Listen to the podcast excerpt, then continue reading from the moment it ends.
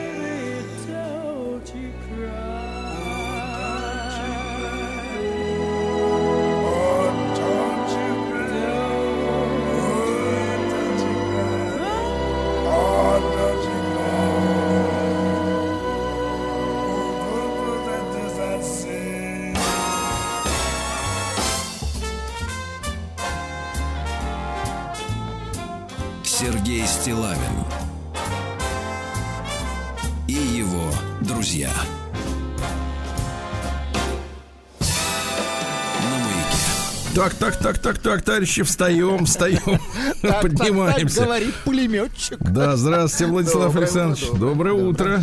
Вы знаете, провел вчера у себя в телеграм-канале Стилавин Тудей Неужели эфир? опрос. Так. И оказалось, э, я даже сейчас вот просто открою, согласно Результаты опроса. результаты опроса Но меня... результаты будут другие, не такие, как во Франции, да? Слушай, во Франции вообще какой-то, это, извините меня, еще не закончился подсчет голосов, она уже говорит, да-да-да, он Я, победил. я проиграла, ну конечно. Ну, что такое. Да, но это который раз шарага вот это вся продолжается. Это шоу, конечно. Да, на 39% только лишь проголосовали за то, чтобы понедельник, э, светлый понедельник вслед за Пасхой сделать выходным днем. Только 39. Ты представляешь, какое сознательная общественность. Общественность. Оно. Оно, да, дас, дас, общественность, да. Да-да-да, не хотят отдыхать, не хотят. Хотя, вот, например, в Республике Крым Вы правильно говорите, не хотят, заставим. Так. Выходной, да, выходной. А вот тут пишут, например, Федор мне написал. Здравствуйте, Фёдор. Сергей, говорит, заметили мы тут с братцами, с у него есть братцы, такую нелепость, что в айфоновском календаре, да, например, есть э, такие праздники, как День смеха, М. а, например, Пасхи и Благовещения нету. Ну, потому что зарубежные программы. Зарубежные, так сказать, Вот, видите, прога- а под ним и программисты. живут люди реальные. Конечно. Живут люди реальные, Владислав Александрович. Значит, Абсолютно. вы сегодня ведь начали с Луи и Эллочки И Элла, да, сегодня у Эллы Фиджеральд день варенья. Слушайте, ну замечательная артистка. Я просто Так. ну, в восхищении. Ну, ее же, знаешь почему? Во-первых, потому что ее угнетали. Да. А, вы, кстати, знаете история? Она начинала свой путь в 38 году прошлого века. Вот. И когда ее брали в оркестр, Чак Уэбб, такой барабанщик был, который, э, когда первый раз ее увидел, ему говорят, «Ч- э, девушка поет просто фантастически. Он так посмотрел на нее. Нет, ну так, такое ж страшило брать на сцену я не хочу. Но он ее взял, потому что она пела действительно восхитительно. Да, да, да. Согласен с вами. Вот я про трудную судьбу, так сказать, Да, да, да. афроамериканскую. Слушайте, э, значит, мы с вами, вы знаете, да, трепетно относимся к этим, к писателям, а еще больше уважаем поэтов всяких разных. Ну, конечно. Да? конечно. И вот, э, вы знаете, запала мне как-то в память фраза э, Александра Сергеевича Пушкина-то нашего. Что говорит, я, говорит, не Байрон, я, говорит, другой. Я под это дело решил разобраться, потому что в этот день Байрона выгнали с родины, с его. Вот в этот апрельский денек, да, выгнали, заставили уехать, э, ну, Ну, скандалы там шебутной, да, Бузатюк. интриги, расследования, все дела. Вот. И я так подумал, почему другой-то? На что Александр Сергеевич намекал? А дело-то вот в чем заключается, оказывается. Это маленькая прелюдия, а потом все-таки давайте нем- немножко поэтического удовольствия, тем Давайте. более, что Байрон застал еще хороших переводчиков, да, вот, Ему которые повезло, были в отличие от современных. да, и в да, 19 поэтов. веке, и даже в в 20 много, и даже в советское время хорошие были переводчики. Сейчас вот как-то не, не вижу переводов нормальных. Так вот, э, опубликованные в 20 еще веке дневники Байрона раскрывают его картину жизни-то да, бисексуальную. Да, да, да. Например, вот э, портовый городок Фальмут Так. Поэт описал как прелестное место, предлагающее многочисленные и разнообразные варианты. Разношерстная, понимаю. Что писал в прозе. Нас окружают гиацинты и другие цветы самого ароматного свойства. Я намерен собрать нарядный букет, чтобы сравнить с экзотикой, которую мы надеемся встретить в Азии. Он путешественник, да? Экзотик. Один образец я даже возьму с собой. Этим образцом оказался юный паж, не шпаж, а паж Роберт Раштон. Не путать с Который был, Рашпилем, значит, так? Раштон, Рашпиль был пажом. А в Афинах поэтому поэту приглянулся 15-летний Николо Жиро. А турецкие бани Байрон описывает как мраморный рай шербета и сада... О, садами, да. Вот, но есть стихи о женщинах. Значит, смотрите. Во-первых, он же на английском языке творил, да? Вот посмотрите, насколько русский перевод действительно сделал из Байрона человека. Нет, Вот я вам- приличного человека. да, вот значит, Байрона. есть, э, э, поскольку его выгнали из, из Англии, да, значит, есть стихотворение, он об этом, естественно, э, написал, и не только об этом, о сердечном изгнании. Стихотворение называется «Дама, которая спросила, почему я весной уезжаю из Англии». Вот давайте сначала четверостишие на английском. Давайте. Ну, конечно, кто-то скажет, что это не на английском, потому что на английском важен пронанс. А где мы его возьмем здесь, в деревне, правильно? Где у нас в бане пронанс? Ничего, ничего. Ну вот Сами давайте. добавите его. Давайте, да сейчас добавим. When man expelled from Eden's bowers A moment linger, linger near to gate, to gate. Each scene recalled the vanished hours and bade him curse his future fate. Фу. Я Куда они звуки-то эти когда вы читаете на английском, я- всегда у меня такая мысль приходит в голову, что, в принципе, немецкий это... Как минимум обер-лейтенант, я Хорошо понимаю. извращенный английский. Да-да-да. Так вот, а вот, а, а вот оригинал. Давайте, Давайте. так скажем. Давайте. Вот это вот была вот эта вот похлебка английская, а вот оригинал. Как грешник, изгнанный из рая, на свой грядущий темный путь глядел от страха, замирая, и жаждал прошлое вернуть. Потом, бродя по многим странам, таить учился боль и страх, стремясь о прошлом, о желанном забыть в заботах и делах. Так я, отверженный судьбою, бегу от прелести твоей, чтобы не грустить перед тобою, не звать невозвратимых дней, чтобы из края в край блуждая, в груди свою убить змею. Могу ли томиться возле рая и не стремиться быть в раю?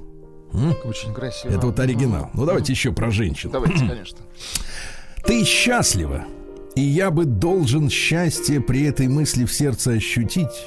К судьбе твоей горячего участия во мне ничто не в силах истребить. Он также счастлив, избранный тобою, и как его завиден, и как его завиден мне удел, когда б он не любил тебя враждою, к нему бы я безмерную кипел изнемогал от ревности и муки, я, увидав ребенка твоего. Но он ко мне простер с улыбкой руки, и целовать я страстно стал его. Я целовал, сдержавши вздох невольный, о том, что на отца он походил, но у него твой взгляд, и мне довольно уж этого, чтоб я его любил прощай. Пока ты счастлива, ни слова судьбе в укор не посылаю я, но жить где ты? Нет, Мэри, нет. Или снова проснется страсть мятежная моя. Глупец! Я думал, юных увлечений пыл истребят и гордость, и года. И что ж, теперь надежды нет и тени, а сердце так же бьется, как тогда. Мы свиделись. Ты знаешь, без волнения встречать не мог я взоров дорогих, но в этот миг ни слова, ни движения не выдали сокрытых мук моих. Ты пристально в лицо мне посмотрела, но каменным казалось оно. Быть может, лишь прочесть ты в нем успела спокойствие, отчаяние одно. Воспоминания прочь, скорей рассейся, рай светлых снов, снов юности моей. Где ж лето? Пусть они погибнут в ней. О, сердце, замолчи или разбейся. Хорошо. Ребенок тянет руки. Это как вот к этой, к э, Каренина тянул-то. И машет, говорит, машет ручонками. Помните оттуда? Иди. Мгм. Да. К- не к ней, то вы к еде вечно тянете. Не так, куда еще ребенок? Да, человек, выросший на all inclusive. Да. Или вот давайте смотреть про женщин тоже. Все-таки, вы понимаете, там это шербет, это потом. А что вы считаете, женщина не еда? А? Давайте разберемся. Конечно же, к еде тянет руки ребенок. Так, прошу. Понимаю. О, о, дева, знай, я сохраню прощальное лапзанье и губ моих не оскверню до нового свидания. Твой лучезарный нежный взгляд не омрачится тенью, и слезы щек не оросят от горького сомнения. Нет, уверений не тверди, я не хочу в разлуке напрасно воскрешать в груди спасительные звуки. И ни к чему водить пером, морая лист не смело. Что можно выразить стихом, коль сердце онемело? Но это сердце вновь и вновь твой образ призывает, лелеет тайную любовь и по тебе страдает. Ну и, наконец, философского хочу немножко добавить. Надпись, это вы не будете, товарищи, все в, рамках закона. Э, Надпись на чаше из черепа. Ага. Помните, как вот, э, э, так сказать, вот э, из черепа чаши делали там они? Ага. Ну, эти вот... э, у нас-то нет, а А, они делали, да. Ну А там, они видите, из де- черепа, из делали. черепа проблема, это все-таки как-то какая-то как кусочек мастики-то нужен, иначе много вина как бы не удержится. Я не знаю, что вы имеете в виду под мастикой, да? А что вы имеете в виду под черепом? Так, ладно, Да. давайте. Итак. Не бойся, надо такую музыку-то пострашнее, да? Ну, насколько Не- это возможно. Ну хорошо, да, насколько возможно, будем бояться. Не бойся, я простая кость. Не думай о душе угасшей. Живых голов ни дурь, ни злость не зайдут из этой чаши. Я жил, как ты, любил и пил, теперь я мертв, налей полнее. Не гадок мне твой пьяный пыл, уста червя куда сквернее. Быть винной чашей веселей, чем пестовать клубок червивый. Питье богов, не корм червей несу по кругу горделиво. Где ум светился, ныне там умы будя сверкает пена. Иссохшим в черепе мозгам вино не высшая ль замена? Так пей до дна. Быть может, внук твой череп дряхлый откопает, и новый пиршественный круг над костью мертвой заиграет. Что нам при жизни голова? В ней толку жалкая крупица. Зато, когда она мертва, как раз для дела пригодится. Ну вот такой. И уехал, все, и уехал, сказал, пока. Всем пока. Вот так.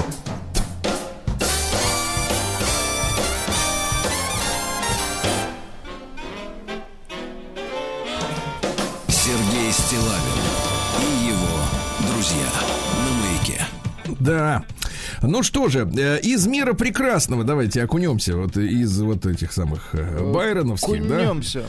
Да, вот люди реагируют на различные мои публикации. Э, В частности, я неоднократно ставлю вопрос о том, и сейчас э, за мной стоят э, уже ф- подкрепляя мою позицию, вы знаете, Владислав Александрович, э, дефицит э, разного рода женских учрений, ухищрений, э, импланты, э, филлеры, да, э, вот всякие там э, ботоксы, да, потому что страшно какой-то непроверенный ботокс в себя Ну, вставлять. конечно, страшно. То Оно и так-то страшно, не да. очень.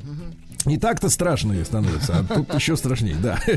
Вот, так вот, э, я высказал предположение, вы знаете, как человек неравнодушный э, к взрос- вз- возвращиванию следующих поколений, что нам остро не хватает нормальных настоящих бабушек. Ну вот не вот этих модных разодетых, которые идут свободно, покуривают там свой вейп, да, вот это, э, вот, и на лице у нее как бы вот... То есть э, бабушек в смысле полиции нравов? Или а какие? нет, в смысле, вот, э, чтобы они старые были. А, а, Потому что внук... Нет, нет, в том-то и дело, что они этот срок отсрочивают как, можно, как можно сильнее с этими филлерами. Потому что ребенку, вот внук, внуку, я, я же был внуком. И, кстати, не самым плохим, мне кажется, был. Ну, Вот, ему же очень надо, чтобы бабушка была старенькая, понимаете, чтобы ей сочувствовать. Ну, слушайте, ну, вам, неужели вам не хотелось, чтобы у вас была симпатичная молодая бабушка? Ну, Нет, это я, конечно, потом добрал. какой кошмар. Так, Но я имею в виду в то время, да, в то время золотое. конечно, лучше, Потому что когда бабушка скрипучим, скрипучим голосом говорит бабушка, внучок, там это сам, как я устал. И ты смотришь на нее, и действительно, ты видишь на лице вот эти вот, э, ну, пускай, ну, не заслуженные, но тем не менее морщины, да? Э, Какое-то вот, вот уважение, уважение к годам, к сединам, да? Я ведь, кстати, не сразу понял, что бабушка моя не рыжая. Э, Только когда увидел, что она в тазу красит волосы хной, тогда осознал. Вот, а так вот была бы седая, да, сгорбленная, потому что какие вот бабушки, э, да, представляются, э, пожившие, да, которым хочется помогать, а они заботой, теплом и любовью внуков все равно одаривают, да, и тебе хорошо. А этим Э, не хочется помогать, и это вас раздражает. Ну а что, она, она выглядит на она еще 25. крепкая. Она на 25 Так это выглядит. только вот вот сверху, да. Современцы. Что значит сверху? Сверху, внутри, внутри Это вы имеете в виду, погодите, аэрофотосъемку? Нет. Я имею в виду Вы имеете в виду со спутника? Внутри Вот, нет, действительно, вот и я в это- с этим сам, сам, сам- с этой историей боролся, понимаете, боролся и борюсь и буду бороться, чтобы старение оно соответствовало календарному возрасту. боретесь с молодостью, а ведь это не очень Даже. Да, не, не с молодостью, а С вот с этой уродской, уродским желанием задержаться там, где задержаться невозможно, понимаете, Владислав Александрович. И вот мне прислали, прислал мне наш э, слушатель, да, вот, э, даже не слушатель, а прекрасная девушка, э, Девушка-врач? вот, Елена, да, Елена прислала, так сказать, статью о том, что в Москве, ну, произошло это не вчера, а позавчера, скажем так, в Москве начался новый набор в бесплатную школу под названием «Бабушка на час». Неплохо, хотя звучит, конечно, очень так, вот вы знаете.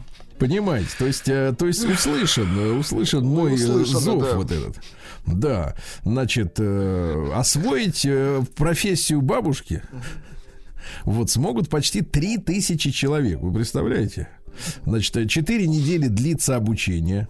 э, Практические занятия э, осуществляются. Групповая работа. Это, конечно, э, Групповая работа, здесь, конечно, понимания. есть вопросы. Что Да. имеется в виду групповая Да. работа? А слушатели выполнят домашние задания, пройдут стажировки в семьях, в детских игровых комнатах, да. Вот. э, Партнером стало Российское общество знания. Э, Хорошо. Да, бабушки получат э, авторские курсы по кибербезопасности. Ну, видимо, чтобы ей в USB никто случайно туда вирус не подгрузил. Да, это же все-таки люди Ну, конечно, серьезные. Это важно. Да. И вы по- понимаете, да, вот смотрите, и э, вот сейчас вот мне даже страш, странно это читать, честно говоря, чему будут учить бабушек, да, потому что э, в нашем представлении бабушка прежде всего наделена добротой. И теплом, понимаете, и собственным, и душевным. А как вы Вот. думаете, все бабушки, скажем так, а, дойдут до финала или, иными словами, окончат Нет, до финала они дойдут точно. Это в этом можно гарантию дать вот к да, железобетонную. Так вот, слушатели, значит, смотрите, ждут лекции Так. по этике, конфликтологии, значит, профилактики эмоционального выгорания. Слушайте, если бы мне моя бабушка сказала, что она эмоционально со мной выгорела, Так. я не знаю, я просто не Про- представляю. Им нужна профилактика суставов, а не вот это вот все. Нет, профилактику я помню. Бабушка ложилась на спину на кровати и трясла ногами. И говор- говорила, что это профилактика. Кошмар. Нет, нет, серьезно, это я вот с этими, с этими прихватами. все-таки финализацию наших бабушек, да? Ну, слушайте, ну, не знаю, конечно, Нет, это наоборот, это было замедление. слишком, замедление. слишком изощренно, Сергей Да. Валерьевич, мне кажется. И вот, так э, вот наших вы представляете, бабушек, да? понимаешь. И то есть э, жен- женщин вот этих вот престарелых, да, э, учат чему угодно, кроме того, что действительно требуется внуку. А внуку, дорогие девчонки, дай вам Бог, и у вас будут Дай внуки. бог вам здоровья, конечно. И, наверное, и такие же замечательные, как бы каким был я внуком. Не дай бог, конечно. Да, творческие, хорошие хулиганы. Ну вот, а, значит, э, детям нужно только одно тепло и при, при принятии. Понимаете, да? А не какие-то навыки особенные сильные. Вот когда бабушка своего внука любит, даже и так извращенно, как меня любила моя, моя да, тем не менее это ощущается, понимаете? Вот. И я очень рад, что пропали из продажи все эти импланты, ботокс, филлеры, да, потому что, так сказать, э, э, старушки нам нужны. Старушки добрые, понимаете? чистые во всех смыслах. Да, так что давайте, товарищи девчонки, набор старушек открыт. Ну, Товарищи дорогие, сегодня у нас 25 апреля, сегодня светлый понедельник, да? Э, Вот, да. Сегодня день дочери. Хорошо, Хорошо, хорошо. Международный день ДНК. Понимаете, Ну-ка, да? это как? Сейчас уже их э, этих ДНК редактируют. Люди становятся лучше, собранней, молодцеватей. Вот, да. День молодых добровольцев России отмечается. Хорошо. Да. Мне это слово больше нравится намного, чем эти вот, э, как это, э, волонтеры. Вот это. Волонтеры это не наше слово, согласен. Не наши, Да, поганые. добровольцы, очень хорошо. Да. Всемирный день борьбы с малярией. Вот, потому что эти к- комары летают, укус- кусаются, да. А, э, кстати, вот шмели ожили. Вы заметили, что летают уже шмели? В Москве пока мало. Видимо, Ну, все, понятно, все понятно. у вас. Ну, скоро дойдут и до вас, да. А, в Египте праздник Жам Эннесим. Это после коптской Пасхи праздник называется аромат западного ветра. Романтический, да? Да, В Германии день посадки деревьев. Да, ну а что, дрова нужны. Да, э, в Австралии и в Новой Зеландии день защитника Отечества. Я что-то не припомню, честно говоря, что на Австралию и Новую Зеландию кто-то нападал. Мгм. Туда всех Вот. завезли. Но да. они по этому случаю, тем не менее, не отказываются в удовольствии выпить кофейку с ромом. Ты слышишь? С ромом они пьют. Ничего святого, согласен. Ужас. В Португалии День свободы в 1974 году революция красных гвоздик. Это была не вот э, революция достоинства и оранжевая, а вот настоящая действительно народная революция. Они вставляли красные гвоздики в стволы автоматов солдат фашистского режима. Понимаю. Вот, и, соответственно, вот э, скинули хунту, да. А в, э, в Италии день освобождения Италии от фашизма Бенито Муссолини сбежал. Мгм. Поздравляем итальянцев. Вот, да. А, дальше. Всемирный день плоггинга. Мой мальчик уверен, что ты не знаешь, что Нет, такое конечно. плоггинг. Да, да, Я да. знаю Как- блоггинг. Ну, вот с этим уже, да, да, получше. Так. Так, вот, товарищи, это шведское изобретение. Э, Ну, как и все вот подобного рода идет из Скандинавии. Так. Э, Значит, от шведского, от двух слов образовано. От шведского слова плока. Это поднимать в переводе. А джогинг это бег с трусцой. Вот если совместить эти слова, как вы понимаете, что такое плогинг? Поднимать и бежать. То получится гадость, я понял. Гад, нет, надо, это экологическое движение. Надо бежать и собирать мусор. Бездельники. Вообще много дел можно сделать в припрыжку, мне кажется. Да. Дальше день бумажных самолетиков, это понятно. День борьбы с родительским отчуждением.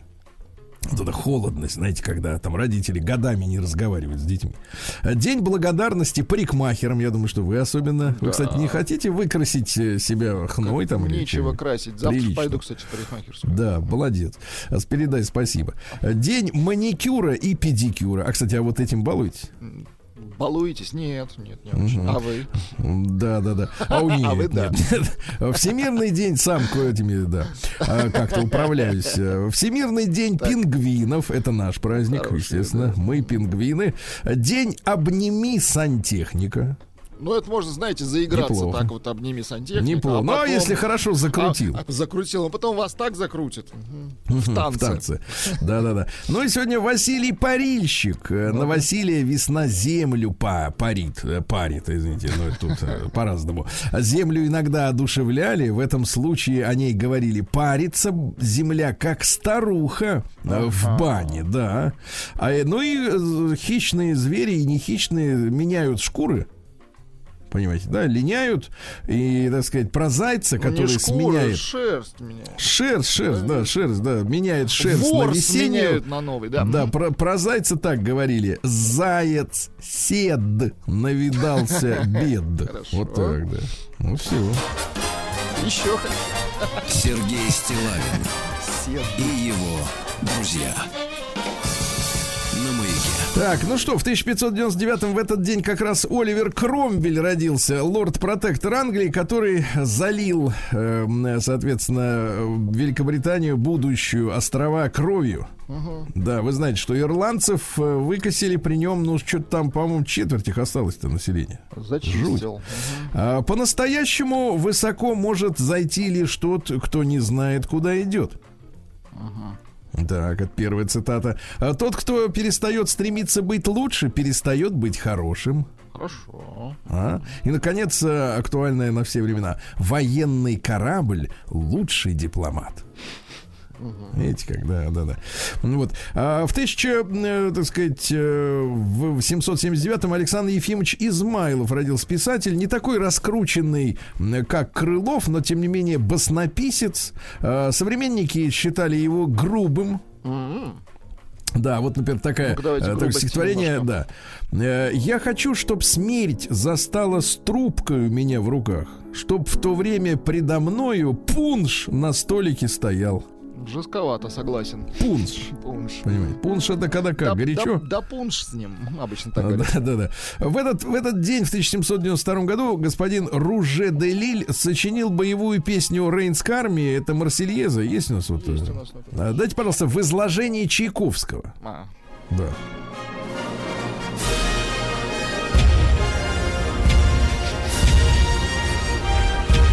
Снарядов подложила.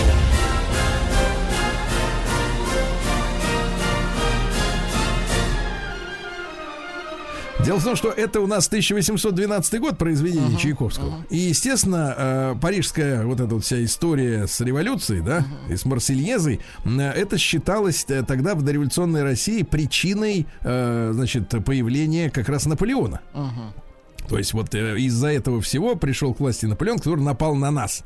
Таким образом, э, революция осуждалась, естественно, да, французская. В 1792 году, кстати, в тот же день, как вот э, Марсельеза, появилась доктор Жозеф Гильотен, продемонстрировал свое изобретение гильотину. Вот, ну, ирония в Ну, том до заключается... 70-х прекрасно функционировала, да? И, да, до 80-х, последний раз в 81 1981 э, году случилось. Но и самому Гильотену тоже, в принципе, пришлось отведать э, изобретение своего, да. В 1900, э, 1816 году э, Джорджа Байрона выгнали из Англии, мы сегодня посвятили этому. Бузатеру, да. Вот. Но он такой революционно настроенный был. да. Универсальный, как мы поняли. Товарищ, да-да-да. Вот в этот день, в 1846 произошел пограничный инцидент на реке Рио-Гранде. Э, Ну, естественно, спровоцировали американцы, э, чтобы мексиканцы ответили, а потом э, Они присоединить к уже. себе Техас. Да.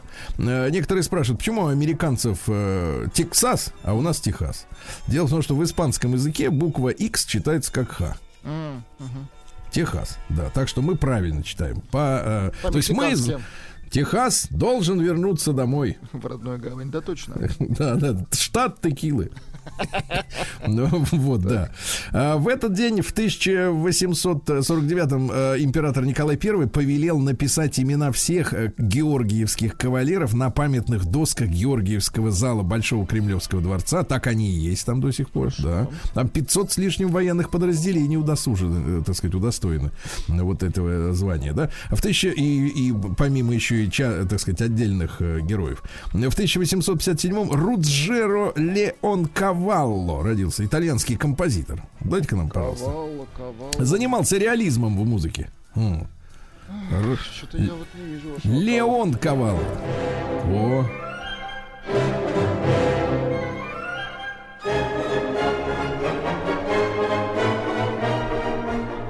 Шебутной. да. Ну ладно, не очень. За не понимаю. В 1859-м в порт Саиде началось строительство Суэцкого канала.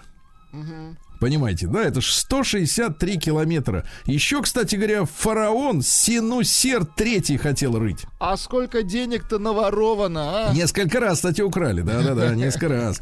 А, В 1874-м Гульермо Маркони, тот самый маркиз, Вор. которому... Вор! Не отдадим наше радио. А, Вот, воры есть, да. Вот, что у нас еще интересного? В 1895-м подписан высочайший указ об учреждении в Михайловском дворце Санкт-Петербурга Русского музея императора Александра Третьего. А ныне это Государственный русский музей. Хорошо. Понимаете? Бывали в русском музее? Ну, конечно. Ну и Очень как? давно. Хорошо все. Так Ну, от расставлено этого, всё, знаете, полотна не, от этого полотна не становится хуже, от того, что От того, что я на них посмотрю, конечно, нет. Да, в 1901 году э, первый американский штат ввел впервые в мире автомобильные номера. Это был Нью-Йорк. То есть уже было много автомобилей, понимаете, да? А в 1907 году родился замечательный наш композитор Василий Павлович Соловьев-Седой. Э, Вот, получил Ле- Ленинскую премию, Герой соцтруда за свои произведения, да? И «Прощай, любимый город», а? Слушайте, но он еще и подмосковные вечера. Наш, э, так сказать, логотип маяка придумал. Послушаем в 8 часов. Да, да, да, Подмосковные да. вечера. Он гениальный, конечно, композитор. В 1911 году Никит Федорович Карацюпа родился. Это пограничник, который уничтожил 467 нарушителей государственных. То есть у него был принцип вместе с собакой Всех индус нарушителей в плен не брать. мгм, к ногтю. Да, в 1911 году родился Жакоб Леон Рубинштейн. Он, ну, понятно, американцы не могут произносить такие фамилии, у них не хватает терпения, поэтому он стал Джеком Руби, тот самый владелец ночного клуба в городе Далласе, который застрелил Ли Харви Освальда, а потом через несколько дней и самого Руби застрелили. Мгм, Такая матрешка из людей. Так что все следы. Тут э, слушал уважаемых людей. Так. Возник вопрос, кто убил э, Джона Кеннеди? Ответ меня поразил. Ну-ка. Убили все. То есть он пере- умудрился перейти дорогу всем. Мутно до сих пор. Да. А в 1918 году как раз вот родилась Элла Фитцджеральд. Будем еще ее слушать обязательно сегодня. Обязательно послушаем, да. Вот, она до конца 80-х, там у нее и сенаторы есть, у нее дуэт, да? Но она великая. Все есть, да, абсолютно. все есть, да. В двадцатом году в этот день началась советско-польская война. Понимаете, да? Ну Вот. э, Там как-то вот странно себя Тухачевский повел, он все проиграл. В принципе, Тухачевский, да, хотя на нашей стороне был реальный технический перевес. Поляки уничтожили а, большое количество пленных, Мгм. красноармейцев.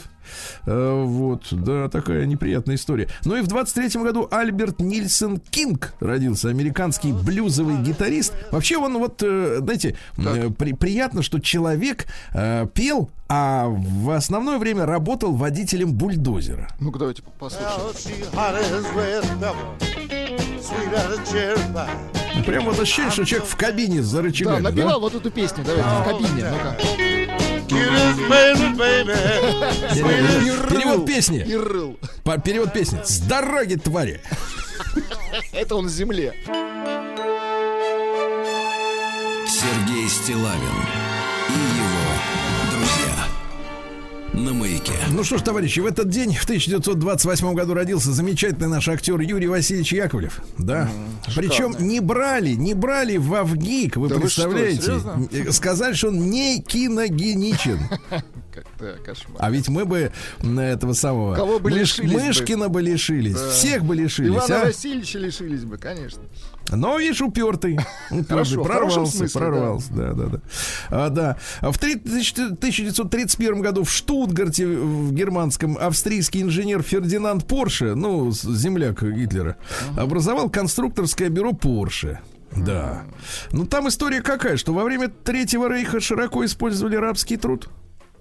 Компания провела расследование собственного прошлого. Э, Вот. э, И, кстати, оценку, я так понимаю, так сказать, искал, искал, какая оценка. Оценку не нашел. Просто Вот, провела э, расследование. Руководство компании утверждало, что под политическим давлением нацистского режима были вынуждены принять на работу несколько десятков пригнанных из Польши чернорабочих. А вот в книге историка Виховера на- под названием «Нацистские преступники в Штутгарте» Фердинанду Порше посвящена целая глава. Э, Говорят, что это был любимый инженер Гитлера, который сделал жук фольксвагеновский, да. Э, Хотя Гитлер так и не научился водить машину, он всю жизнь испытывал к автомобилям слабость. Вот, и провозгласил, что каждый гражданин Германии должен иметь собственный автомобиль, да. Ну вот. Ну а что, работали кто на заводах? Выходцы из Польши, Голландии, Марокко, э, Франции, Италии, Советского Союза. Ну Вот. э, На одежду им нашивали отличительный знак этим работникам. Им запрещалось не только посещать концерты и кино, но что самое циничное, пользоваться бомбоубежищем во время бомбежек.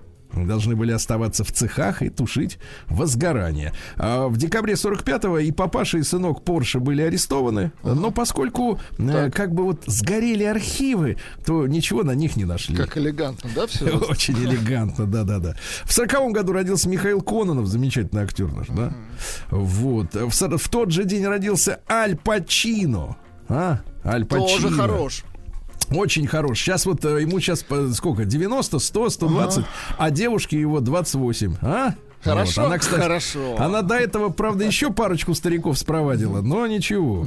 Э, Так вот, цитаты Дедушка какие. на час. О, не на час. Да, да, да. Да, вот, значит, никому никогда ничего не объясняйте. Каждый все равно поймет так, как ему выгодно. Так. Легко обмануть глаз, но трудно обмануть сердце. Хорошо. Да. Или, например, мне не нужна красивая жена. За, за деньги я могу подарить ей любую внешность. Мне не нужна богатая, у меня и так все есть. Мне не нужна ласковая. Почти все женщины становятся ласковыми ради моих денег. А тех, кто не становится, я могу завоевать. Мне нужна порядочная жена. Красиво. Тёртый Верность, калач. Верность и хорошую репутацию мне не купить ни за какие деньги. Ясно, девчонки? Вот так вот. А в 45-м Бьерн Улвиус родился. Это член шведской группы Аббы. Ну, до этого играл в группе Хутенанни. Как-то там вот не член, непроизносимо, да? Omkring Fotenate. pigan från Luossa satt allt folket i en Нежно ring. поет. Ужасно, да. Друзья мои, в 46-м году родился в этот день Владимир Вольфович Жириновский. Вот. Мы сегодня обязательно ему посвятим часть нашего эфира. Богдан! Богдан, твоя могила, понял? Да, да, да, припомним эти вещи, да. Вот. Замечательный мужчина был. Я тоже в детстве думал, что сухое вино это порошок. Мать, она не может немного чему научить сына, потому что она сама не была мальчиком. Вот так А? Хорошо. Мать. И, наконец, женщина должна сидеть дома, плакать, штопать, готовить. Очень хорошо. Богдан! Да, да, да. Да, в 52 году, друзья мои, сегодня с 70-летием, так сказать, поздравляем Владислава Александровича Третьяка. А? Конечно, Вот он наш, непобедимый, правильно? Вот. А в этот день, э, в 54 году, американский исследовательский центр компании Bell Telephonics, который украли изобретение Да-да-да. телефона, да, объявил о создании солнечных батарей. Тоже Вот. украли, видать. Сергей Лисовский в 1960 году родился. Замечательный продюсер, а потом и, так сказать, э, выращиватель кур, да? Да, стал Очень замечательный мужчина. агрономом. Мгм. Ну Вот, э, нет, это не агрономия, это Хорошо. животноводство. Вот. В 61 году американский изобретатель Роберт Нойс получил патент на кремниевую интегральную схему. Это вот если Это очень как? важно, да-да-да. Это все микросхемы, это, это процессоры и так далее. Понятно. Кремний это песок, да, правильно? Для вас, да. В 69 году родилась Ренечка Зельвегер. Помните, сделала себе операцию и не узнать, Слушайте, как ну, будто действительно, она пчелы. стала вообще просто вот... Стала вообще от, э, Ее даже не да. отличить от всего. вот. Гла- Цитаты какие? Такие же примерно. Главное для человека это любить себя. Да. И, наконец, мужская сила это то, что делает мужчину мужчиной. Нет, мужская сила, Трудно- я вам потом расскажу. Трудно поспорить, да, трудно поспорить. Есть лошадиная сила, я слышал, вот, э, да. В этот день, в 80-м году, провалилась американская спецназовская операция «Дельта». Они хотели освободить на вертолетах э, захваченных в Тегеране американских дипломатов. Но как-то в пыльной буре куда-то не туда улетели, в общем, да. В 83 году десятилетняя американская школьница Саманта Смит э, получила от э, Юрия Андропова приглашение посетить Советский Союз. Э, Что это была за спецоперация, мы сегодня тоже об этом Как-то это все поговорим. внезапно, да. Дро- д- друг мой, в 93 году на референдуме в России большинство населения поддержало по- политику Ельцина. Удивительно. По, так сказать, но отвергло его предложение о распуске Верховного Совета. Помните то самое голосование «да-да, нет-да»? Вот я вам... э, Поставьте, пожалуйста, пошлый ролик вот этот вот тот, Одну секундочку, рекламный. Да-да-да, я его Да. сохранил. Сейчас, сейчас, сейчас, сейчас, сейчас, да-да-да. Вот оно. Так, вот он. Ролик телевизионный... э, Тех лет. Я отвечу три раза «да».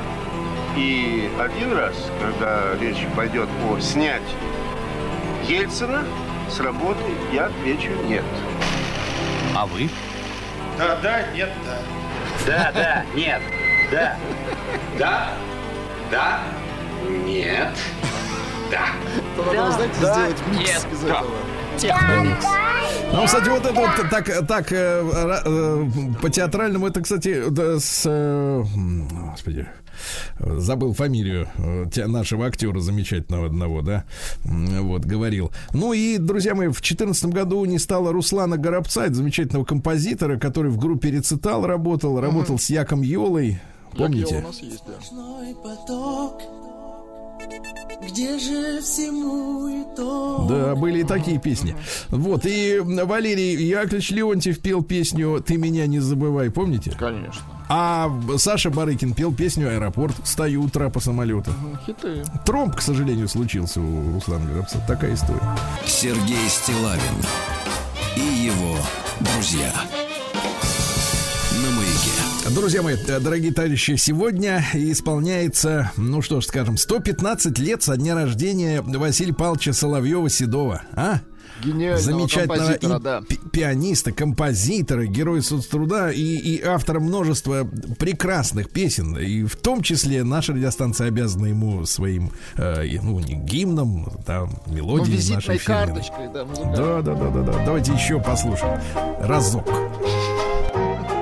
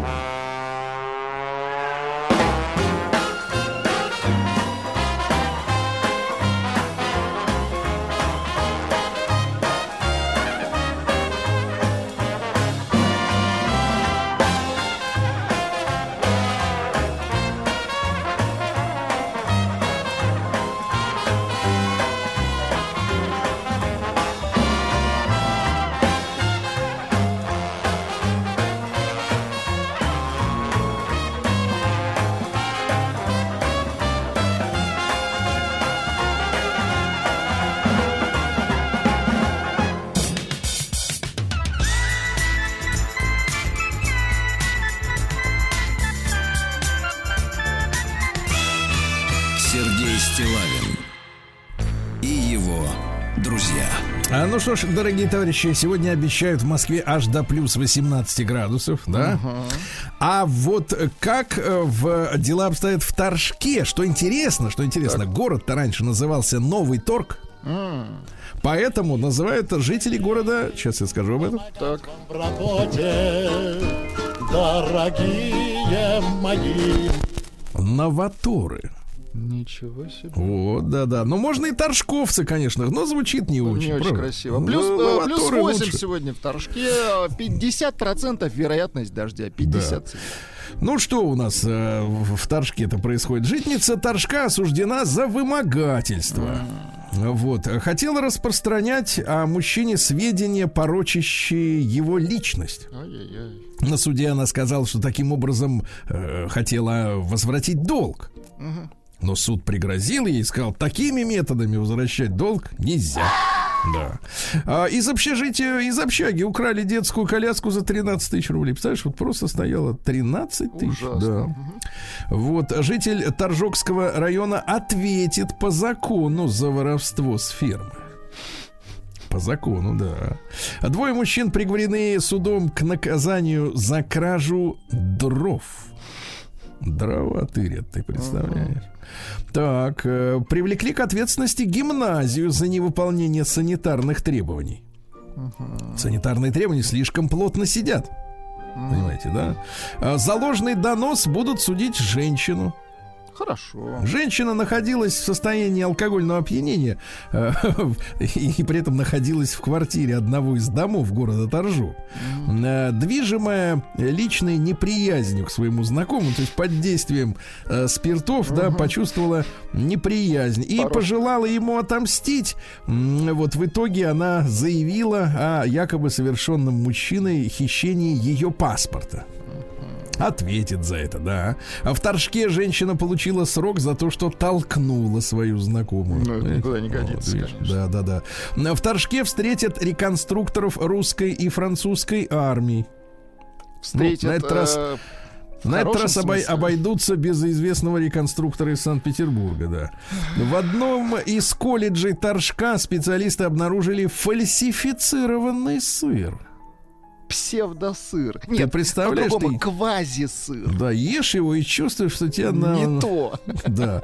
А В Торжке школьники научились делать пожарские котлеты. Торжок же родина пожарских котлет. Молодцы. Да, в парке Торжка местные жители заметили змей. Вот. Традиция весенних балов с э, тверскими суворовцами во главе продолжается. Замечательно. Ну и что такое, давайте просто штрих к портрету. В Торжке э, продолжают разрушаться ступеньки главной городской лестницы, товарищи. Да-да-да, вот так. Сергей Стилавин На маяке. Ну что ж, товарищи, набирает обороты параллельный импорт. Россияне заинтересовались машинами, э, которые поставляются на Ближний Восток. Да, да, да, да, да. С Ближнего Востока к продаже предлагаются э, такие машины, как- которые у нас никогда и не были-то официально. Например, Toyota 4Runner. Есть такой, да? плюсов. Мгм. Ну Вот. Или, например, спросом пользуются э, спортивные автомобили и дефицитный Land Cruiser 300, который, кстати говоря, на Ближнем Востоке на 30% дешевле стоит, чем у официальных дилеров м, значит, Toyota в России. Единственный момент, Владик. Так. Э, Часто у таких автомобилей нет печки. Там два кондиционера стоит, а печки нет. Придется переделывать, да, ну иногда. А в, зачем печка в пустыне, да? А в Ленобласти частный самолет сдуло со взлетно-посадочной полосы. Представляете, какие ветра, да. Производители крепкого алкоголя в Кузбассе увеличили экспорт в страны Европы. а? Умницы. Увеличили, пусть пьют. Греется так. Да, да, да. А, Моргенштерн рассказал о первом за три месяца своем дне без алкоголя. Ну, как, как это было? Моргенштерн заявил, что чувствует себя дальше, цитата, интересно.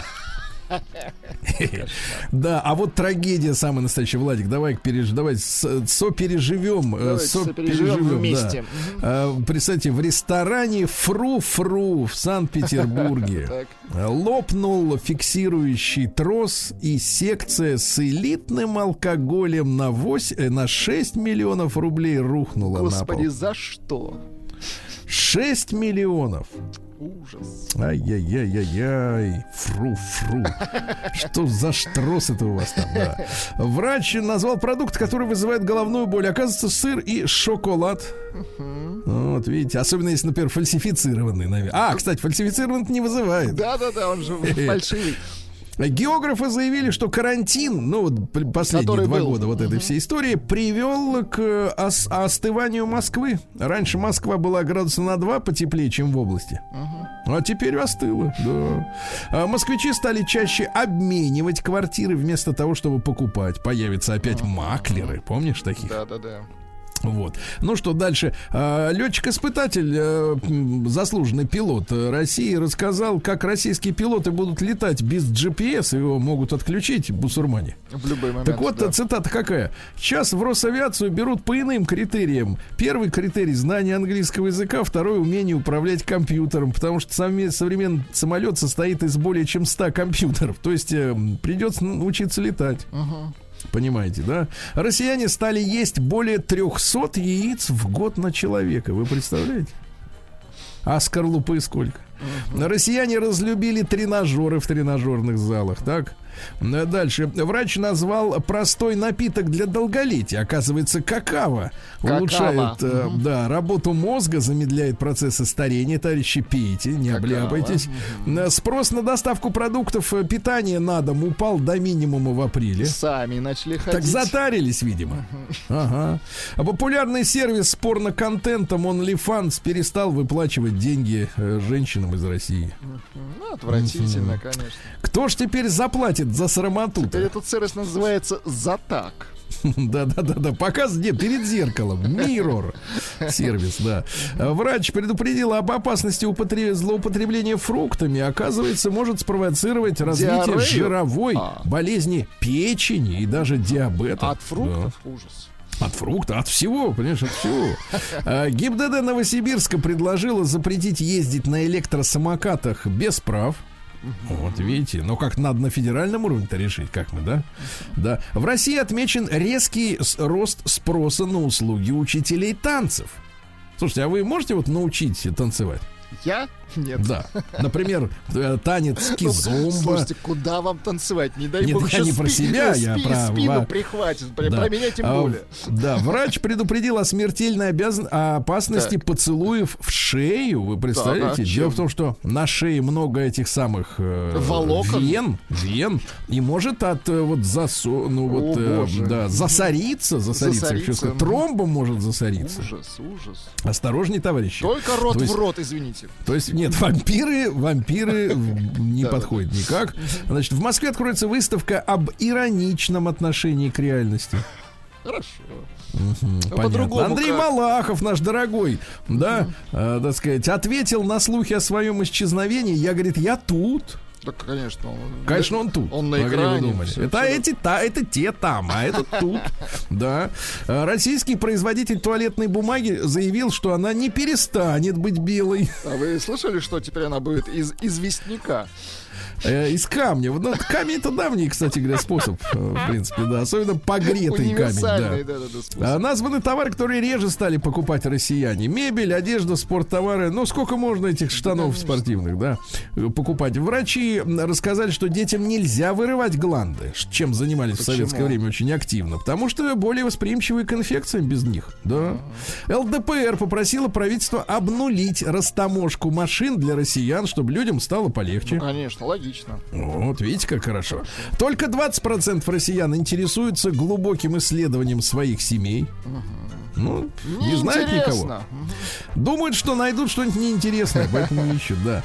А безопасно разлагающийся пластик у нас разработали. За 10 лет чих, и все, и нету. Хорошо, Да. А гипертоникам нельзя завтракать кофе и круассанами. Плохо будет, товарищи. Да. А психотерапевт объяснила психам, как избежать э, психического весеннего обострения. Товарищи психи, спорт, витамины, солнце. Ну, все то, что вы вы И чем не любите выходите на улицу, просто. Да. В Барнаульском зоопарке родились сурикаты. Это для вас обожаем сообщение. сурикатов, Да, да, да, да, да. А Вот, ну и пару еще сообщений. Во-первых, москвичи рассказали, что МРОД должен равняться 43 тысячам рублей. Мгм. Россиян предупредили об опасности подцепить цветочного клеща. Дело в том, что в цветах, которые вы покупаете, там и клещи, ребята. Ужас. Женщине подарила, на нее потом клещ прыг, То есть такой отравленный цвет- залез цветок. туда, где понежнее, и начал насасываться. Ага, осторожней, товарищ, осторожней, да. В России спросы на элитные туры за границу упали, упал спрос на 60%. Да. Прекрасно. Ну и, наконец, что? И давайте о хорошем. Во-первых, в Москве начали производить препарат для терапии деменции. Так? И что самое-то главное, в Россию э, возвращаются 200 брендов благодаря параллельному импорту. А? Да класс. А вы боялись, ну что вы, вот они, Всё родные. привезут. Давай. Плати. Так, да, да, только плати, а там привезут. А, блогеры рассказали, что можно отбеливать зубы благодаря шампуню для блондинок. Ну, видите, как хорошо. А если до места залить в рот, так вообще, мне кажется, А со все временем и челюсть можно заменить. Бойфренд одной из российских певиц, ну, не буду девушку позорить, э, значит, э, объяснил, за что влюбился в нее. Ну-ка. За отбитость. А что за певица-то? Ну-ка. Да мне кажется, почитай каждая вторая. Эх, ну не надо всех-то шельмовать. В ну польской вы. компании ведут отпуск во время критических дней для женщин. А что, до этого не было? До этого не было, но я требую равноправия. Такие дни могут быть и у нас, А у правильно? нас когда не А, происходит... стомат- А когда захотим, они же когда, когда захотим. Значит, э, стоматологи раскрыли секрет обаяния Кейт Миддлтон. Это вот э, Да жена. нет никакого там обаяния. Ну Не-не-не, вы есть. Заключается в улыбке, которая прекрасна в своем несовершенстве. Зубы кривые, поэтому нравится людям. Да. А сайт современника театра удалил всю информацию об уехавшей из России Хаматовой.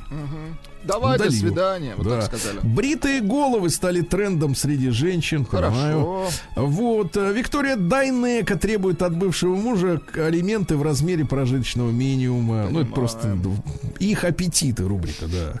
Э, Опубликован топ-6 женских имен, которым свойственно охотиться за мужскими кошельками. Ну-ка, давай. Записывайте. На первом месте кокетка Дарья. Дарья. На втором женщины Миланы. На третьем э, Ульяны. Алла гоняется за кошельками, пишут Ну, специалисты. не похоже, чтоб Алла за кошельками-то гонялась. Ну, как сказать. Хорошо зарабатывала. Полина, Полина Полина, и красиво. Карина. И Карина, да-да. Анжелы нет, кстати, не за кошельком охотится. Нет, нет.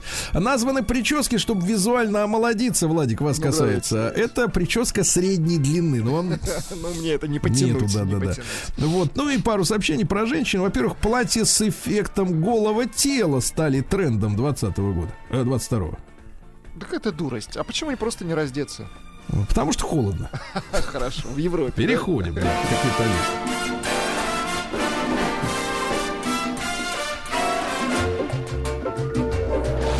Новости капитализма. В Европе подорожали бюстгальтеры на фоне антироссийских санкций. Так жалко их. Да. А в США пожарные спасли женщину, которая упала головой внутрь туалета вслед за своим телефоном. Вот у них туалет это, да. Да. А дальше. Индиана Джонс оказался прав. Чем меньше скорпион, тем опаснее яд. Понимаешь? То есть, если большой, такой он упитанный. практически безопасен. Да, эксперты подтвердили, что Болдуин не виновен в убийстве А, женщины-режиссерши. а кто виновен? Пуля? Мне кажется, ствол виновен, естественно. А, да, Дж- Джонни Депп представил суду доказательства насилия со стороны вот этой дьяволицы ну, Эмбер Хёрд. Он пленочку записал. Пленочку, где она сама говорит об этом. Так, Бедный следим. мужчина, а. Следим за процессом, следя, ему уже нечего терять, да. А, учитель в Англии э, покрыл тело и даже зрачки глаз татуировками, чтобы научить школьников толерантности. Ну, молодец, молодец. Молодец, такой на жабу похож.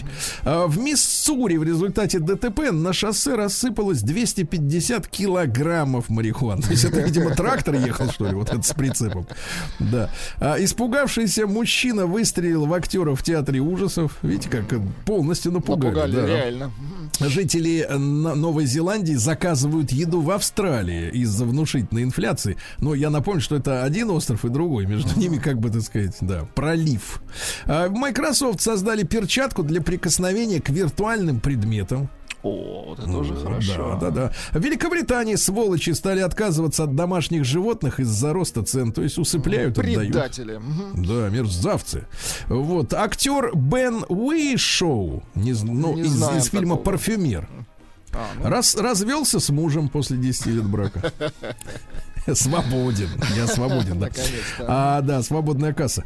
Э, Zoom согласился выплатить 85 миллионов долларов пострадавшим от зум-бомбинга. Вот что это такое? Ну-ка, для Это когда пранкеры врываются в телеконференцию серьезных людей и говорят гадости. Да, да, да. Количество насекомых вдвое сократилось из-за изменений климата. А что, извините, будут птицы жрать? Вопрос, да. Ну и давай пару хороших. Во-первых, э, в Германии католическая молодежь отказалась считать Господа мужчиной. Они что, считали его мужчиной? Не знаю, что у них там. Какие придурки. Ну и, наконец, э, у лошади из Новой Зеландии, у коня, в крови нашли метамфетамин. Ты понял? Так у коня или у лошади? Ну, они, видимо, вдвоем пришли на анализ. Говорят, давай проверимся. Ты первый.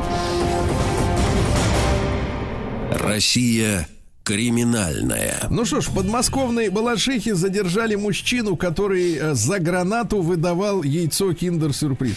Отвратительно. Ну, Как он, интересно, так. чеку изображал. Такой-то праздник, ну. Да. А суд все-таки приговорил депутата Рашкина к, э, к трем годам условно. Просили три с половиной, вы помните, да? За незаконную охоту. Слушайте, За ну ему надо просто дать, чтобы он вырастил ло- лосенка у себя Что дома. и вырастил? И у него не берут лося. Он говорит, возьмите, а те говорят, нет. дает, а надо... Вот, а, жить, дать жизнь лосю. Да, Да, значит, э, житель Омска украл гараж. М, Целиком. Жаль. Целиком украл, да. А барнаулец э, порезал э, в состоянии опьянения, порезал шины и разбил молотком стекла в машине бывшей жены, после чего уехал к любовнице. Психически понятно. Да, вот, э, соответственно, во сколько это было-то? В районе 4 часов дня, то есть не, не таился. То есть к 4 дня так уже нажрался, что, в принципе, Что побежал. ушатало его, да. Нет, не ушатало, ему захотелось рвать и метать.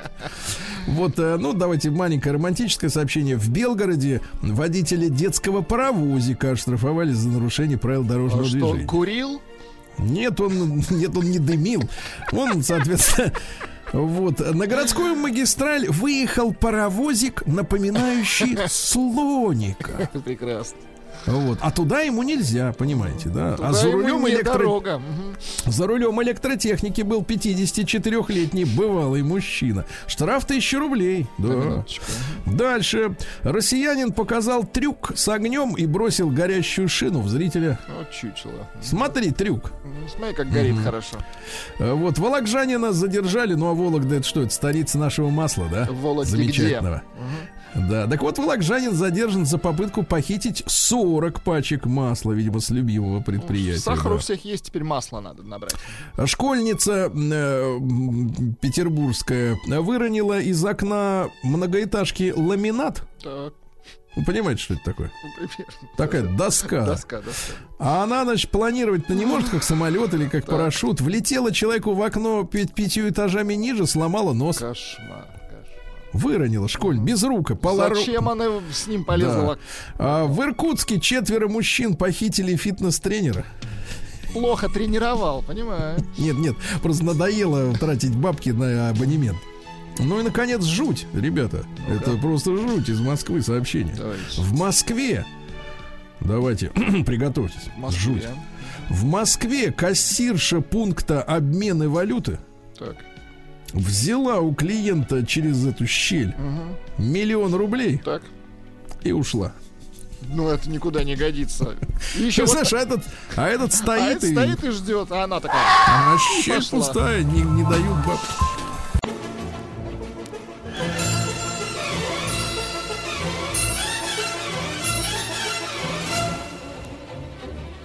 Сделано в России. Дорогие товарищи, э, мы э, 24 на 7, э, так сказать, на вашей стороне. Правильно, Владислав Александрович? Да. Да. Вот, э, печемся о наших предпринимателях, которые стараются, правильно? Стараются. Их. Мгм. Да, делают свое дело честно, а мы честно и, главное, бескорыстно. Понимаешь, Владислав Александрович? Это ж Бескорыстно. вот самое, понимаешь ли, вот такое вот не очень хорошее, что бескорыстно. Шутка. Это для вас Шутка, не шутка, очень хорошо, конечно, потому что шутка. вас воспитали, видите, в той старой модели, что любой труд должен быть оплачен.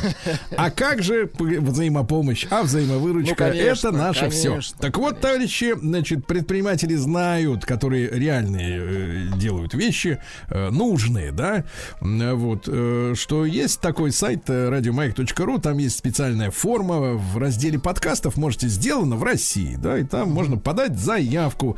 Эти заявки сваливаются э, Владиславу Александровичу, в том числе. Ну и э, когда я их уже вижу в готовом э, состоянии, э, то глаз сам выхватывает различные фразы. Вот, например, Ну-ка. такая.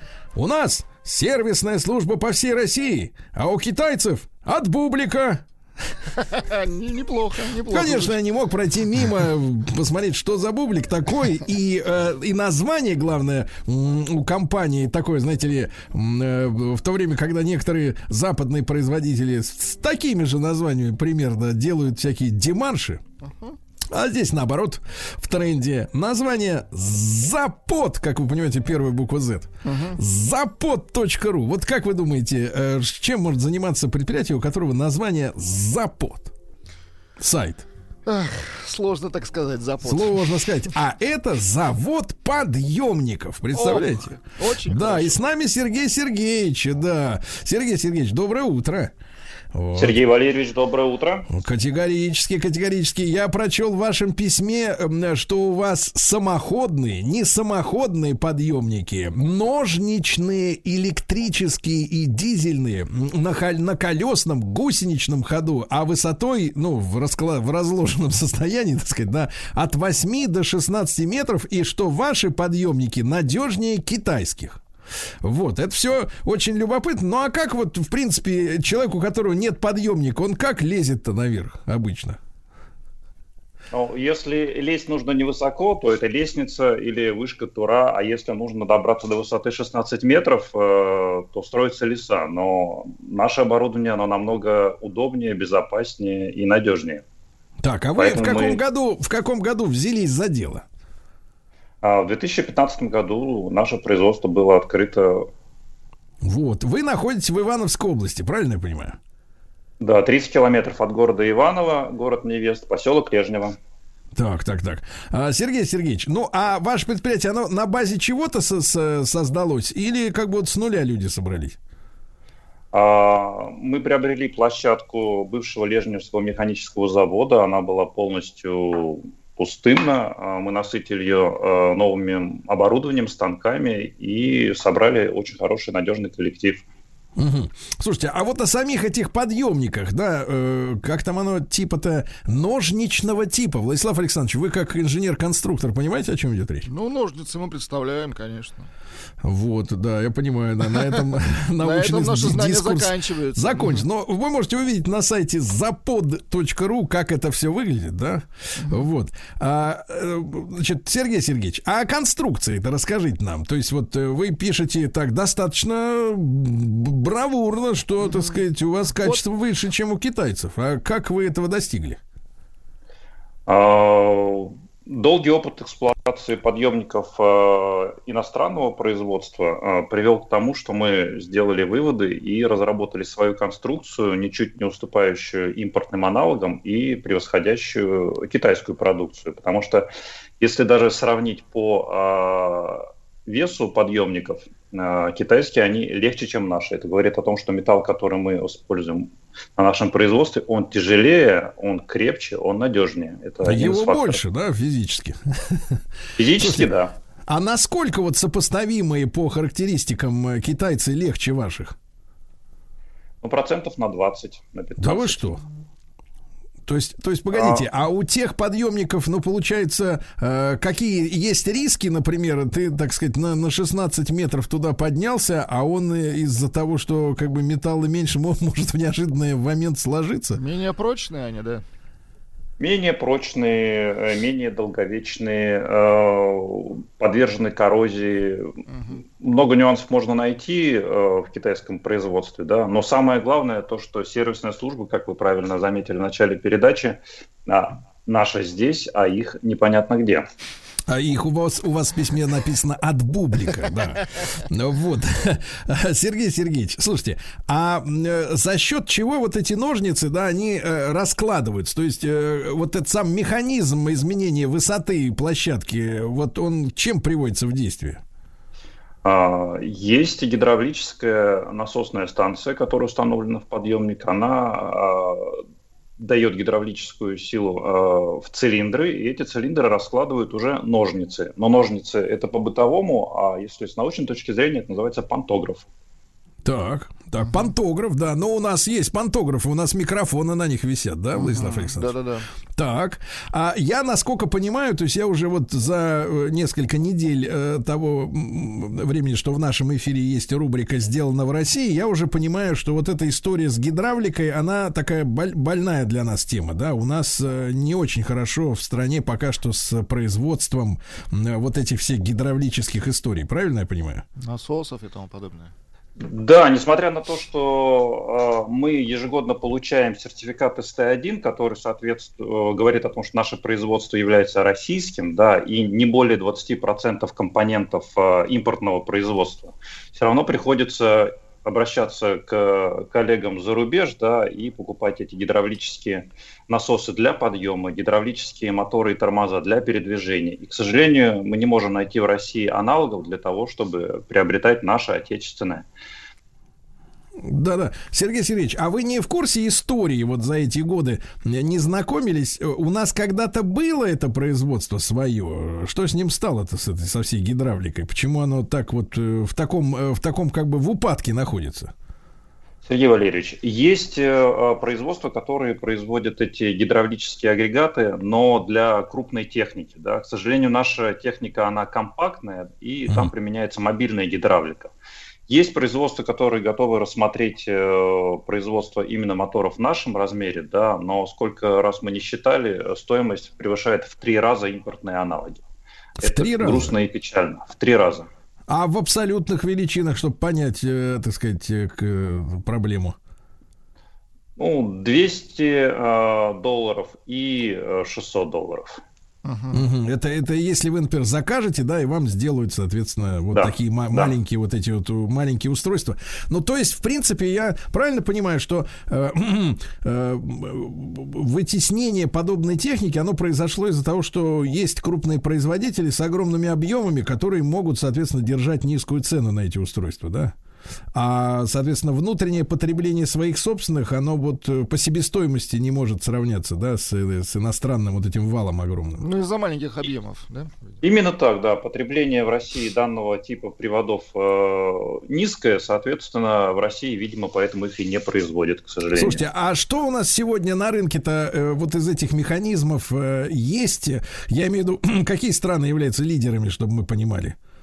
До недавнего времени э, основной производитель был Франция э, и Америка. Сейчас э, китайского производства становится намного больше в силу низкой цены. Но это пока до поры до времени. Данная техника должна поработать и показать себя, соответственно, исходя из тех параметров, которые мы, мы имеем, да, через 2-3 года все-таки люди обратятся уже к нашей технике. Я понял. А, друг мой, а вот ресурс у вашей вот этой машины, я напомню, друзья мои, что сегодня в проекте «Сделано в России» э, завод, у которого сайт называется запод.ру, это завод подъемников, да, там ножничные э, подъемники, которые и самоходные, и, так сказать, прицепные. Э, вот у этой штуки, если человек... Я так понимаю, что это очень востребовано именно на складах, на, в различных там, э, на, наверное, логистических центрах, да, где надо в этих огромных вот этих ангарах размещать какие-то товары, вот э, эту, как вы сказали, Владик, каменную бумагу, э, так сказать, ну, туалетную и прочие прекрасные прибамбасы. А сколько вот эта машина времени служит э, людям верой и правдой? А, По паспорту срок эксплуатации до 10 лет. Но на самом деле такие подъемники могут работать и 15-20, если за ними ухаживать. Да. Мы применяем технологию, э, там же есть движитель, да, за счет чего подъемник работает, да, аккумуляторные батареи. Мы используем необслуживаемые. Это мы единственные в мире, кто данную технологию использует на данного типа те- техники. Гелевые необслуживаемые батареи. Поэтому э, они прослужат еще дольше, чем э, подъемники других производителей. Мгм. Слушайте, ну это вот, я тут, вот, э, учитывая э, т- тренды последних там лет 30, э, вот что касается и трусов, и автомобилей, я смотрю, это большой минус вашей компании, что она служит долго, ваша техника, да, потому что все в последнее время было заточено на э, скорейшее обновление, вот, попользовался и заменил, а у вас, понимаете, получается, так сказать, вечная какая-то машина, вот, да, а насколько, вот вы говорили о сервисе, да, что с ней, в принципе, нужно делать регулярно, чтобы она не подвела? Менять масло и фильтра через каждые 250 моточасов. Это в среднем где-то раз в год получается при э, обычной эксплуатации. Так, а какого свойства масла? Тут ведь мы опять упираемся в эти во все дела. Э, так сказать, э, масло минеральное, полусинтетика, что у вас? да, там Рапсовая. Ну вот, рапсовое, да. А, масло минеральное, но оно доступное, как бы проблем с доступностью его нету. Э, есть, Сколько э, вот, слушайте, ТО, сколько вот, э, сколько вот получается стоит этот ежегодное ТО на машину на вашу? Ну, в районе, я имею в виду, 15 в районе 15-20 тысяч рублей. это раз в год надо сделать, да? И потом оно, соответственно, так сказать, работает и, и не жужжит, правильно? Вот, и не скрипит. Да, Друзья мои, ну сегодня в нашем проекте «Сделано в России» завод подъемников, это Ивановская область, э, сайт запод.ру. Вот ребята делают ножничные подъемники, а о самодвижущихся мы еще немножко поговорим после короткой рекламы. Но и вы знаете, что на сайте радиомаяк.ру можно подать заявку и стать героем нашего проекта «Сделано в России». А? Абсолютно точно.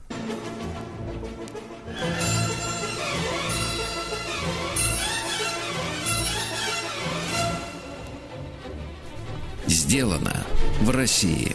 А ну что ж, товарищи, сделано в России и подъемники, завод подъемников запод.ру у нас сегодня герои. Э, Сергей Сергеевич, э, вот вы нам расскажите про самоходные, да, на, на чем они движутся, и там и электрические у вас есть, правильно? Это как в аэропорту с такой это с рулем спереди.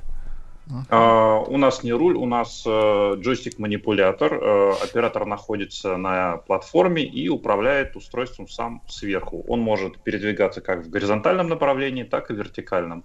Это очень удобно, потому что э, оператор сам принимает решение, куда нужно подать на какую высоту и какие работы выполнять. Не требуется человек снизу. э, не- наши подъемники могут поднимать до 450 килограмм, то есть можно поднять какое-то оборудование, инструменты. Это может быть несколько операторов. Э, Ну, Мы, таких, как э, мы с Владиком, двое только могут там у- уместить.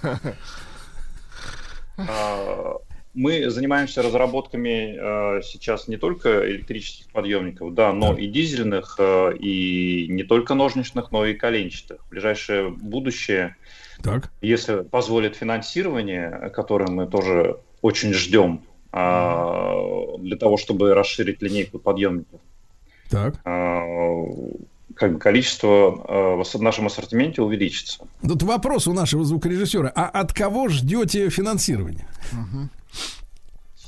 А, Ждем от государства, ждем от потенциальных инвесторов. э, Пожалуйста, ждете. Слушайте, а что такое коленчатый? Ну, со, с ножничными мы так потихоньку примерно разобрались. понятно, А вот коленчатый...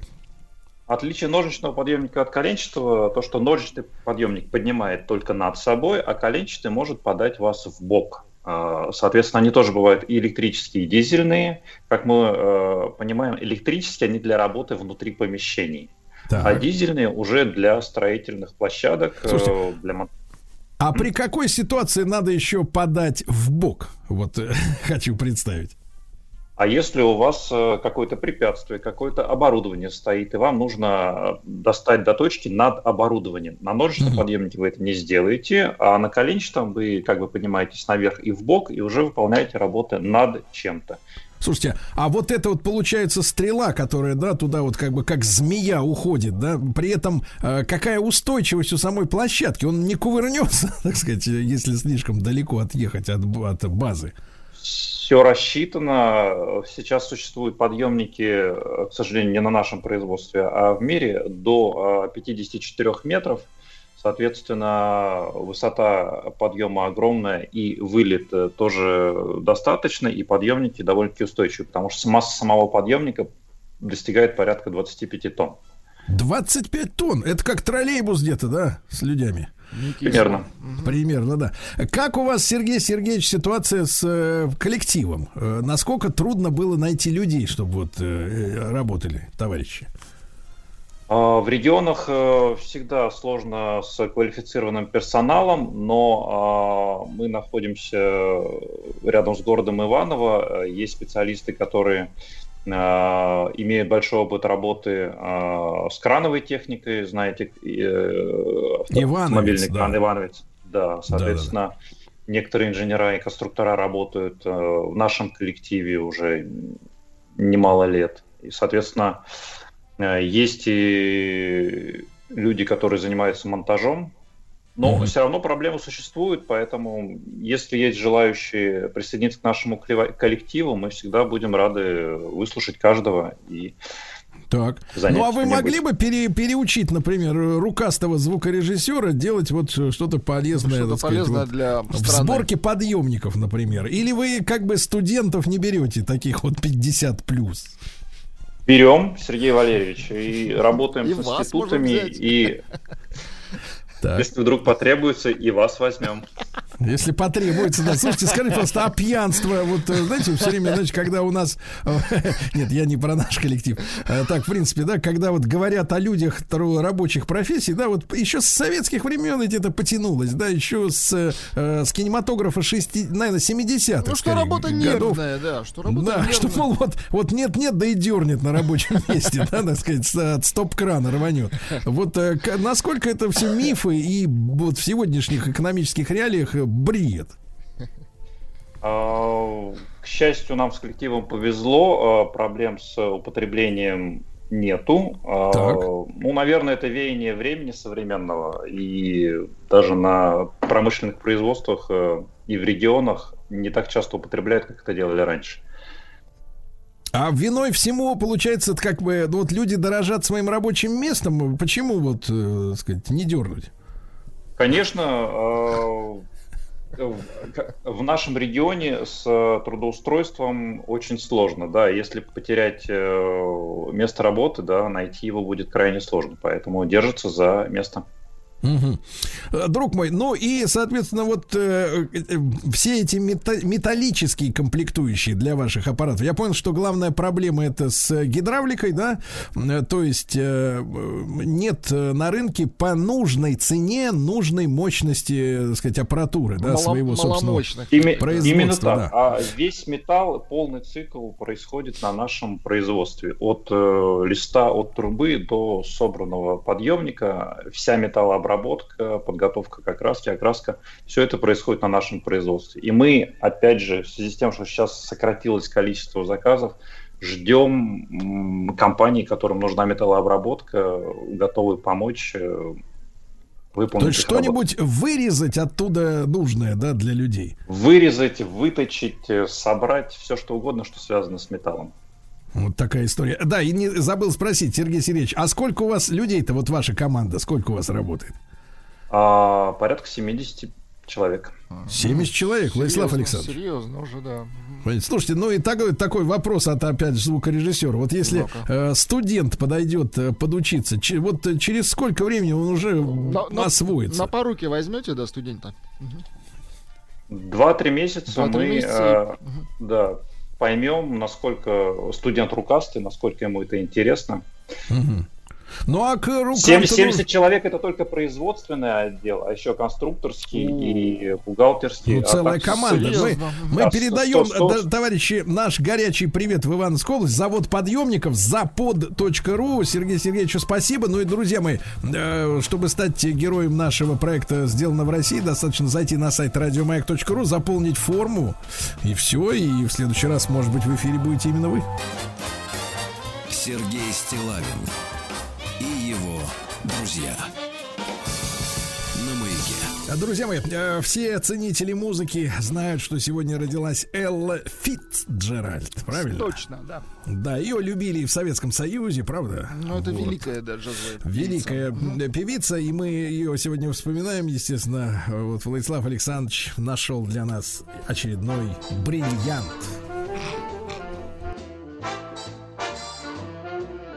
heaven. I'm in heaven. And my heart beats so that I can hardly speak. And I seem to find the happiness I see. When we're out together dancing cheek to cheek heaven. I'm in heaven. And the cares that hung around me through the week seem to vanish like a gambler's lucky streak. When we're out together dancing cheek to cheek. Oh, I love to climb a mountain and to reach the highest peak. But it doesn't thrill me half as much as dancing cheek to cheek. Oh, I love to go out fishing in a river or a creek. But I don't enjoy it half as much as dancing cheek to cheek. Dance with me. I want my arm about you. The charm about you will carry me through to heaven. I'm in heaven. And my heart beats so that I can hardly speak. And I seem to find the happiness I seek when we're out together dancing cheek to cheek.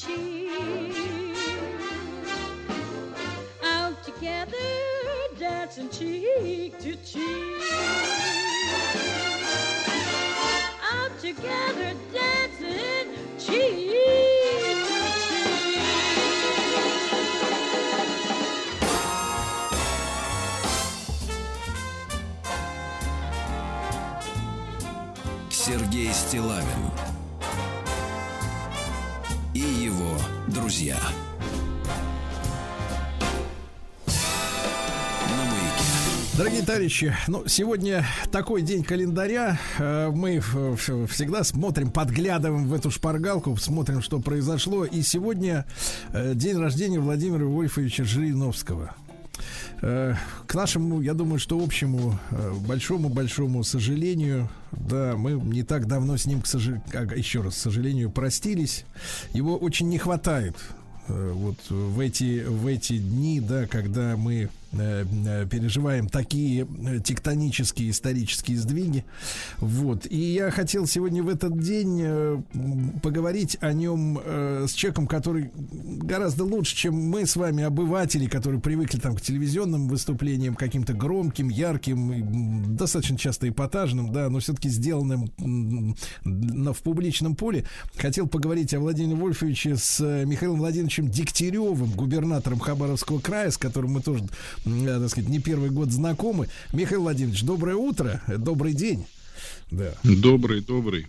Приветствую вас из Хабаровска. У нас уже 16 часов 12 минут. Звучит как упрек. Вот. э, Россия Миш, огромная. Да, Михаил Владимирович, я хотел бы, чтобы э, вы, поскольку вы знаете Владимир Вольфович там 17 с лишним лет, да, вот, и знаете его именно как э, человека, который, ну, вы общались без камер, без микрофонов, я неоднократно читал, что Жириновский был совершенно другим человеком вот, при таком, при обычном общении без средств массовой информации. Э, Как вы познакомились? Вы помните этот день?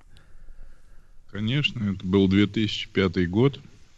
Вокзал, по-моему, Ярославский, да, напротив Казанского. Оркестр. Мне 22 года. Я уже депутат городской, правда, Думы.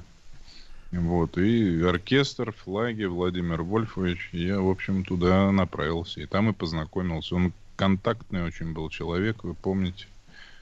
Всегда, где люди, там Жириновский. Там, где Жириновский, там люди. Закон. Такие вот дела. И дальше на поезде поехал с ним. Он пригласил на поезде на Урал. Ну и, в общем-то, вот смотрел, как он 10-12 встреч в день на полустанках, микрофон, раздача всех сувениров. Вот. Сбор заявлений, обращений, подарки от людей. Кто грибов маринованных принесет, кто водочки местной, кто еще что-то дорогому Владимиру Вольфовичу. Вот это я все наблюдал. 2005 год. Михаил Владимирович, а вот силы, вот энергия, действительно это удивляло. Откуда столько? Вот вы говорите, там по 10-12 встреч в день, и ведь это не просто так какие-то формальные разговоры, как иногда мы наблюдаем там большую часть, скажем так, э, чиновничьей Да. братьи, когда без энергии, без огонька, глаз не горит, слова формальные. Откуда силы? Загадка. Загадка для меня. Я вот 17 лет был рядом. Я не могу понять. То есть я как выжатый лимон. Я вижу активисты молодые, молодые депутаты, а он хоть бы хны, как говорится. Поэтому Жириновский просто человек уникальный. Он постоянно находился во внутреннем монологе. Это я могу точно сказать. То есть вот это его особенность устройства м, головы, мозга, психики, она такова, что он постоянно выступал. Даже когда никого нет. И он об этом говорил. И это, конечно, гений, что говорить. По количеству информации, которая у него в голове, вы сами понимаете, он превосходит, превосходил. Не могу привыкнуть к прошедшему времени, упокой Господь его душу. Превосходил всех. Михаил Владимирович, я знаю, Кроме- что вы... кроме- Да-да. Да. Кроме президента России, Владимира Владимировича Путина. У него Да. Это Олимп. Михаил Владимирович, я знаю, что вы написали э, там не одну книгу, они называются «Пророк», да? Вот. Да. Э, как вам э, видится, ну, нам, обывателям, это может казаться, а вот людям, которые были рядом, они могли бы что-то более э, ярко разглядеть, но явно разглядеть, да, вблизи. Вот эта интеллектуальная способность действительно видеть, прогнозировать ситуации. Я сейчас не о гротескной иногда подаче этой информации, я да? понимаю. А вот именно вот, Аналитики вот, этот, вот эта аналитика, откуда эта вот способность так вот на грани с предвидением, да? Да, это большой массив знаний. Я хочу, во-первых, всех э, сориентировать на пулемет Дегтярева. Это телеграм-канал, который я веду. Я сегодня к его дню рождения опубликовал несколько выдержек из своих книг «Пророк в своем отечестве» и «Пророк 2.0». Вот, и все это связано со знаниями, большим массивом знаний, прекрасным интеллектом, очень высоко развитым, и аналитикой.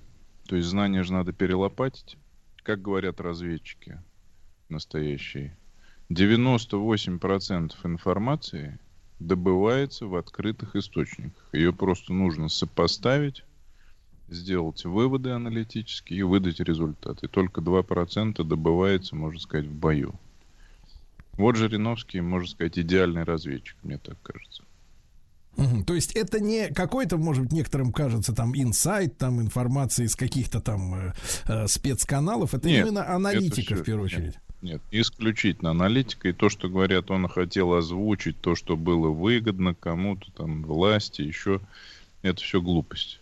Ничего подобного. Я вот за 17 лет столько раз с ним говорил, причем так по душам рядом, он всегда выдавал информацию, которую он проанализировал, сопоставил и предсказал, можно сказать, ход истории. И все это сбывается, как мы сейчас видим. Мгм. Михаил Владимирович, а чтобы, мы же понимаем, да, с возрастом э, у людей э, вот эти когнитивные там, да, способности и вообще свежесть э, мозга, она как бы идет на спад, да, это естественный человеческий процесс. Э, вы, вы, вы Не понимаете, как он, как он вот поддерживал действительно вот остроту ума, вот э, именно на, на- Чтение. как на физическом уровне? Чтение очень быстро читал, много читал, я видел и читал много книг одновременно. Это исторический, можно сказать, медицинский факт. А это по, по какой системе вот было это чтение одновременно? Жириновского. По системе Жириновского, конечно. Он сам ее, видимо, как-то выработал с годами и очень много читал это. Мы видели все его соратники. Вот, учимся, учились у него и пытаемся тоже применить с, с переменным успехом. Но это Всех современная литература, это аналитика, это классика. Был, были какие-то предпочтения именно в выборе книг? Ну, в основном, конечно, в основном, конечно, исторические, политологические вещи. Меньше художественных э, книг он читал. То есть это наука, история, факты, фактологические разные издания. Вот это вот он любил очень. Друзья мои, с нами сегодня в прямом эфире Михаил Владимирович Дегтярев, губернатор Хабаровского края, соратник Владимира Вольфовича Жириновского. Сегодня э, день рождения Владимира Вольфовича. И, э, э, Михаил Владимирович, а вот э, в человеческом плане э, у него было время для себя, что его радовало? Вот просто вот по- в жизни, да, не как мыслителя, а как человека. Вы знаете, человек, он разносторонний. Я знаю, что он с радостью очень с большой общался с простыми людьми. Вот простые люди на полустанках, где-то в поездках, в поезде банально, вот с проводниками, если где-то. Вот, вот это его такая широта души и готовность к общению с простыми людьми на простом русском языке, вот это его отличало, и мне кажется, он и заряжался в этом. Ну вот. Поэтому Владимир Вольфович всегда любил людей. И они всегда к нему шли и за советом, и за поддержкой, и очень много писем ему писали. Он много писем читал, простых. Лично. Вот, да, корреспонденцию он выборочно, конечно, физически прочитать тысячи в день условно невозможно, но лично читал многие письма. И потом очень внимательно читал письма, которые готовились центральным аппаратом в ответ. И выискивал там, знаете, черствость, недружелюбие. Поэтому, когда вот меня назначил президент в Хабаровский край на должность, э, тогда временно исполняющего обязанности губернатора, я здесь сразу начал транслировать поворот государственной машины в сторону дружелюбия к человеку. И вы знаете, нам кое-что удается здесь, в Хабаровском крае, и мы это фиксируем. Начинают чиновники более внимательно относиться к чаяниям простых людей. Быстрее отвечать, помогать. Ну, в общем, то, для чего их люди и наняли государственных Михаил Владимирович, ну а, а что, что какие, какие, так сказать, приходится ломать э, в, в, в чиновничестве, так сказать, э, струнки души, которые вот э, прежде заставляли быть черствыми? Вот э, в- в- что, что виной черствости этой? Да ну, разные причины. Лень бывает часто, заточенность на отказ. То есть государственная машина, она должна быть, и этому нас учит президент России Владимир Владимирович Путин, должна быть проактивной, с заботой о людях. То есть э, аппарат должен быть заточен на то, как помочь, а не как отказать. Поэтому переворачиваем потихонечку. И здесь школа Жириновского, она только в плюс в выполнении поручений президента. Вот важно. Ми- Михаил Владимирович, а вот э, когда Владимир Вольфович был в больнице, да, вот несколько последних э, там недель э, своей жизни, и люди о нем очень переживали. Я видел эту реакцию там и в Телеграме, и в соцсетях, да, люди волновались искренне да, за его здоровье. Вот и, и, естественно, по интернету стали раз- э, разноситься цитаты из его выступлений. А, цитаты, да, да, да. Цитаты, да, вот эти видео, видео кусочки, да, цитаты и фантастическое, конечно, вот это, ну, скажем, я не знаю, предсказание там или еще что-то, да, на заседании Госдумы в Да, пророчество в декабре, что вот в 20-х числах э, февраля э, произойдет. В- Вы как это воспринимали, когда он это сказал и когда так случилось? Вы знаете, уже с готовностью. То есть мы-то в этом в это погружены были все, в этот поток, его соратники. Но я повторяю, я уже две книжки издал, и, кстати, и на первой, и на второй на презентации он был лично, Жириновский. Вторую мы презентовали как раз в декабре прошлого года. Я, правда, со службы не мог, разумеется, специально прилететь. Тут дел хватает в Хабаровском крае. Ответственность никто не снимал по видеосвязи. Поэтому мы это, к этому были готовы. А вот широкая публика, можно сказать так, прочувствовала, можно сказать, вкус пророчеств Жириновского, конечно, уже во время его болезни. Тем трагичнее вот это вот, что его скосила болезнь, когда его пророчества по Украине начали сбываться. И он это, конечно, очень переживал. Мы с ним в конце февраля говорили крайний раз. Он уже об операции специальной военной знал, горячо поддержал президента и вооруженные силы, всех наших людей в погонах. Ну а дальше вот ухудшение состояния и, к сожалению, трагическая смерть нашего Владимирович, дорогого да. Владимира Вольфовича. Михаил Владимирович, а, ну вы как автор книги «Пророк», да, и «Пророк 2.0», а, а, вот слова Владимира Вольфовича, если брать перспективу, да, он каков горизонт э, вот его видения э, в ваших книгах Сто отражен? лет. Сто лет. Сто лет. Ну, на весь 21 век, да. То есть по США там совершенно четкое предсказание. Вы помните, сначала он предсказал, что Обама будет, потом Трамп. Причем с Трампом он встречался в Нью-Йорке в 90-е годы и сказал, что это будущий президент. Это факт достоверно известный.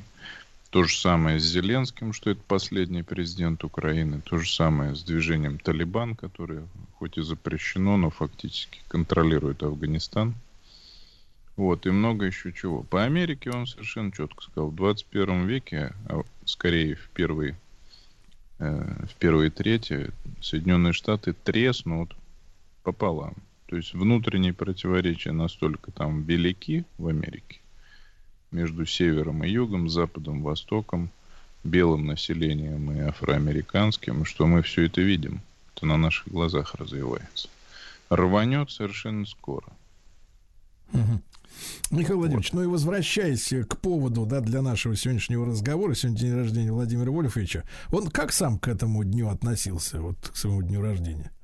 Очень любил. Очень. И все его поздравляли. Миллионы писем, телеграмм. Мне довелось руководить оргкомитетом к его 70-летию. Помните, в Манеже было грандиозное событие. 13 тысяч гостей.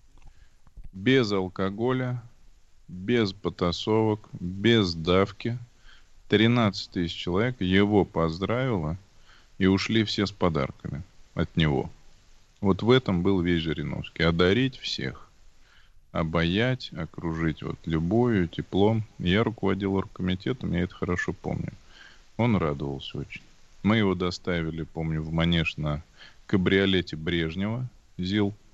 Взяли в музей Задорожного. Вот. И он на кабриолете 25 апреля 2016 года прибыл в Манеж. Ну, а дальше уже можно смотреть. Да. Погуглить.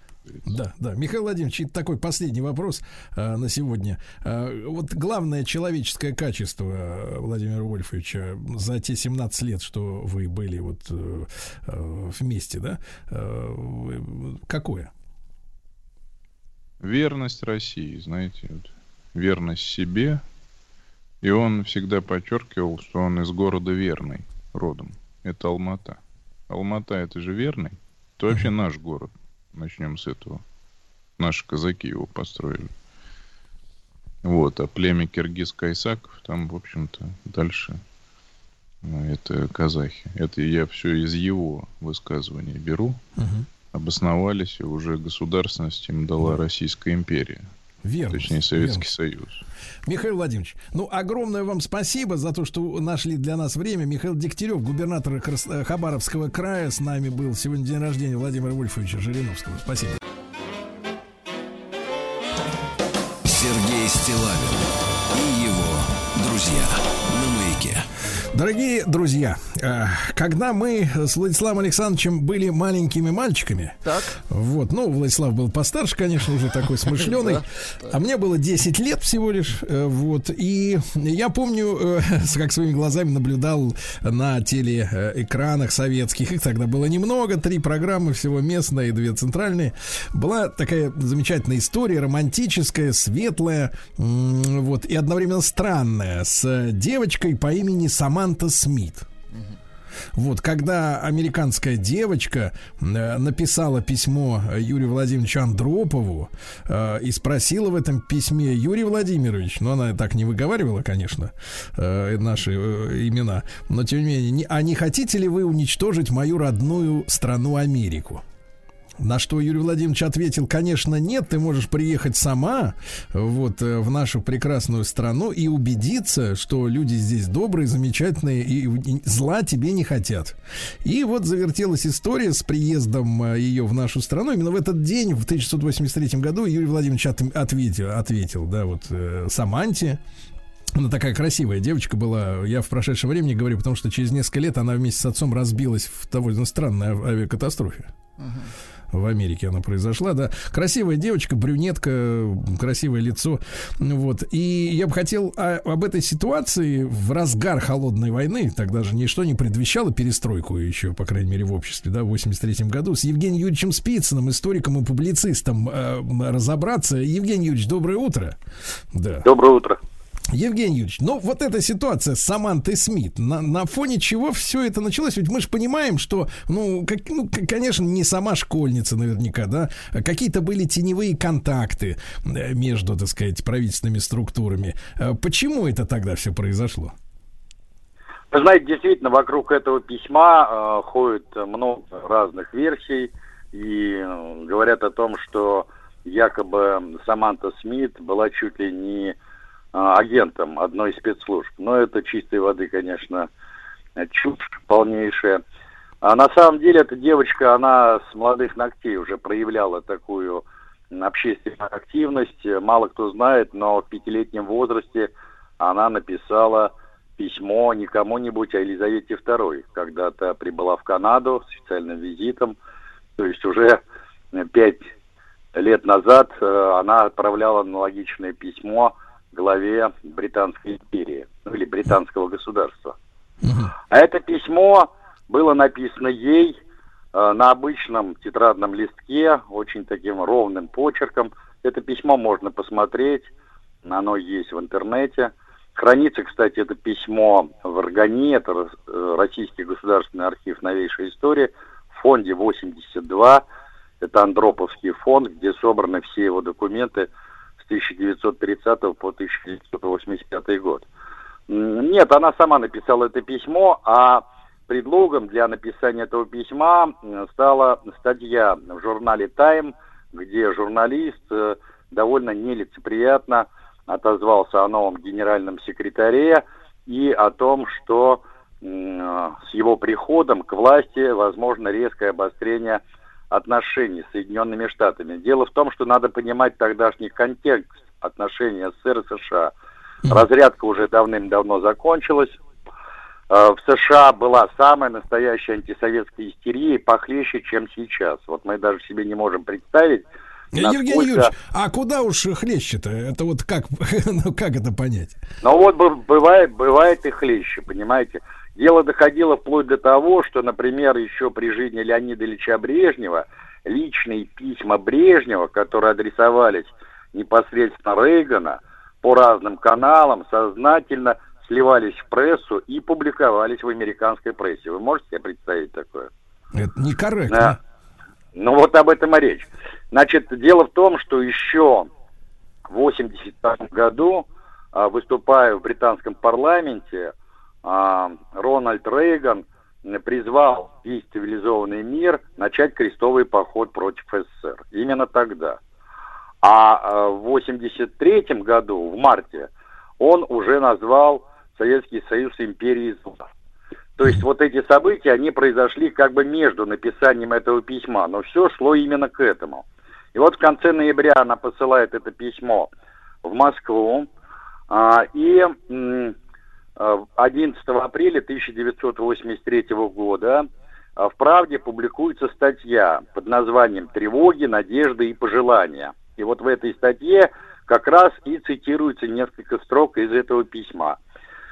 А на следующий день американские газеты вышли как раз вот с информацией о том, что их соотечественница послала советскому лидеру такое письмо. И а, из этого, из этих статей, американских именно статей, она узнала, что письмо дошло до адресата. Но ответ от Андропова не пришло. Она просила, чтобы он ей ответил. И тогда она написала второе письмо. Это письмо уже было адресовано советскому послу в Вашингтоне Анатолию Федоровичу Добрынину. Я вчера специально пролистал мемуары Анатолия Федоровича, они у меня есть, дарственные надписи от автора.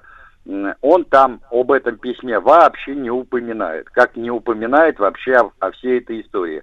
Хотя это мемуары очень подробные. А, ну и после того, как это письмо а, пришло к м, Добрынину, он информировал Москву, и вот тогда закрутилась вся эта история с ответом Андропова а, с- м, Саманте Смит.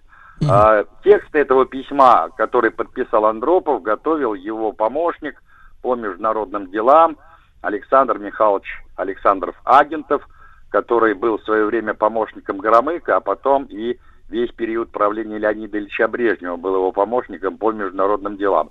И это письмо было написано, подписано Андроповым и отправлено адресатом.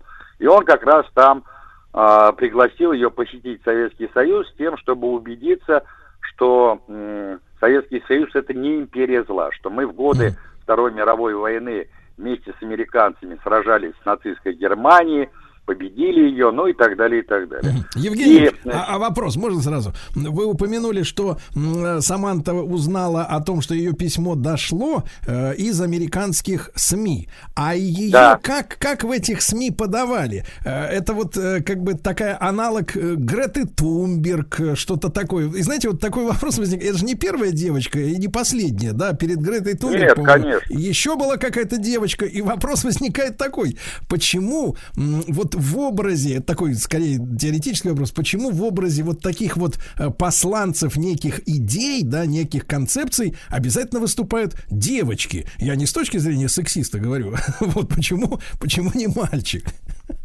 Слушайте, ну мне трудно сказать, но женщины, девушки, девочки, они олицетворяют собой, ну, как бы стремление человечества к миру, к добрососедству, к семейному очагу. То есть, ну, создан такой как бы образ, ореол, что ли, вокруг а, женщин как таковых. Родина-мать, там, ну, понятно, да, вот такие ассоциации.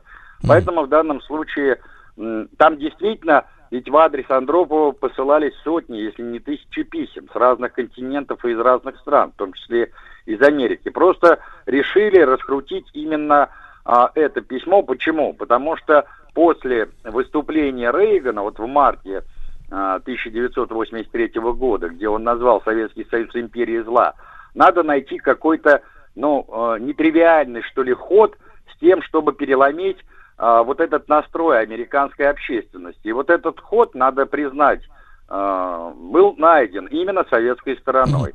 Они распиарили а, это письмо, ответ Андропова, и американцы вынуждены были пойти на то, чтобы она действительно полетела в Советский Союз. При Евгений этом я так, замечу, э, что она... Ага.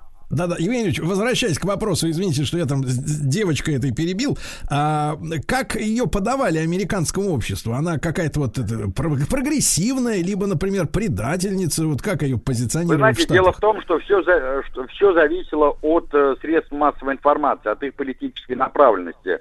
Либеральные СМИ а, довольно позитивно отнеслись, а правая пресса довольно критически. Причем я замечу, что, например, наша иммигрантская пресса, она отнеслась более чем критически. А, во-первых, потому что это письмо было адресовано не кому-нибудь, а бывшему шефу КГБ, с именем которого не только многие американцы, но прежде всего иммигранты из Советского Союза связывали разгром и гонение на диссидентов. На того же Солженицына, Сахарова и так далее. Надо сказать, что тот же Солженицын крайне критически отнесся и а, к самому этому письму, и к ответу Андропова, и к поездке Саманты Смит. Правда, у нас это не публиковалось, но в американской прессе это а, ну, было известно. Евгений Юрьевич, а насколько широко в американской печати э, ее визит в Союз освещался? Вот, э, да. Вы знаете, довольно широко освещался этот визит, э, не только в печатной прессе, но и в радиоэфирах, и даже на телеканалах. Все-таки надо иметь в виду, что тогда у американцев было куда больше свободы слова, чем сейчас. То есть существовало огромное количество частных и телекомпаний, и радиокомпаний, которые не получали указивки из Вашингтона. И понятно, что э, любые телекомпании, которые хотели заработать на рекламе, они обязательно использовали э, горячие сюжеты, в том числе и на политические темы, для того, чтобы ну, элементарно зарабатывать. Поэтому ее визит освещался довольно ну, широко. Особенно в региональной прессе, особенно э, на телевидении разных штатов, разных городов и так далее, и так далее. Ну, то есть, я так понимаю, что она не по путевке ЦРУ сюда прилетела. Нет, нет, она не полетела по путевке ЦРУ, действительно с ней встречались, и э, она посетила советское посольство, у ней был разговор с сотрудниками посольства, не с самим Добрыниным, а с э, Аташе, и плюс э, к ней э, приезжали туда для разговоров с родителями э, сотрудники Госдепа, отнюдь не ЦРУ.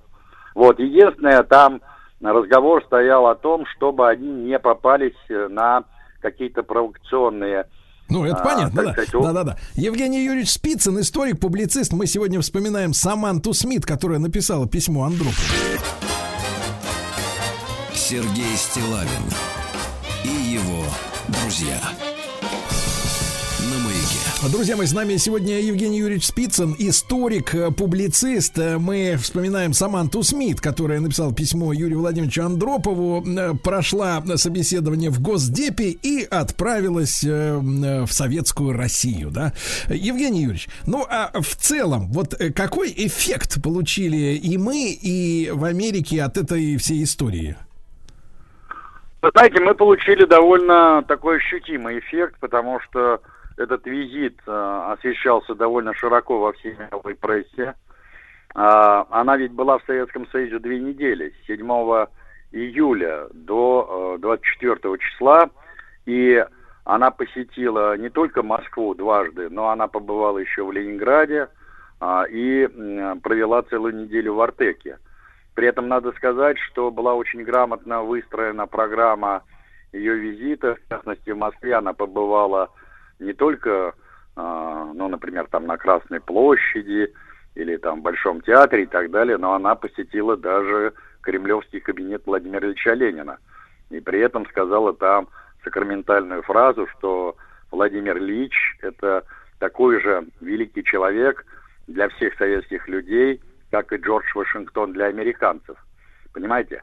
А в самой Америке, например, ее активно стали использовать демократы в борьбе с Рейганом. В частности, в период а, президентских выборов 1984 года она буквально чуть ли не дневала и ночевала на разного рода телевизионных каналах, в том числе и на канале Диснея, где топила, как сейчас принято говорить, за а, представителя демократической партии Уолтера Мандейла. Понимаете? То есть она была девочкой довольно политизированной, настроена была на серьезную общественную работу. Но, к сожалению, вот ее ранняя смерть, гибель, вернее, в 1985 году поставили крест на... А как вам вот кажется, есть, есть какая-то, э, так сказать, потусторонняя, э, так сказать, версия ее исчезновения с радаров? Нет, нет, я думаю, что нет. Что это чисто ошибка была пилота, он просто проскочил взлетную полосу.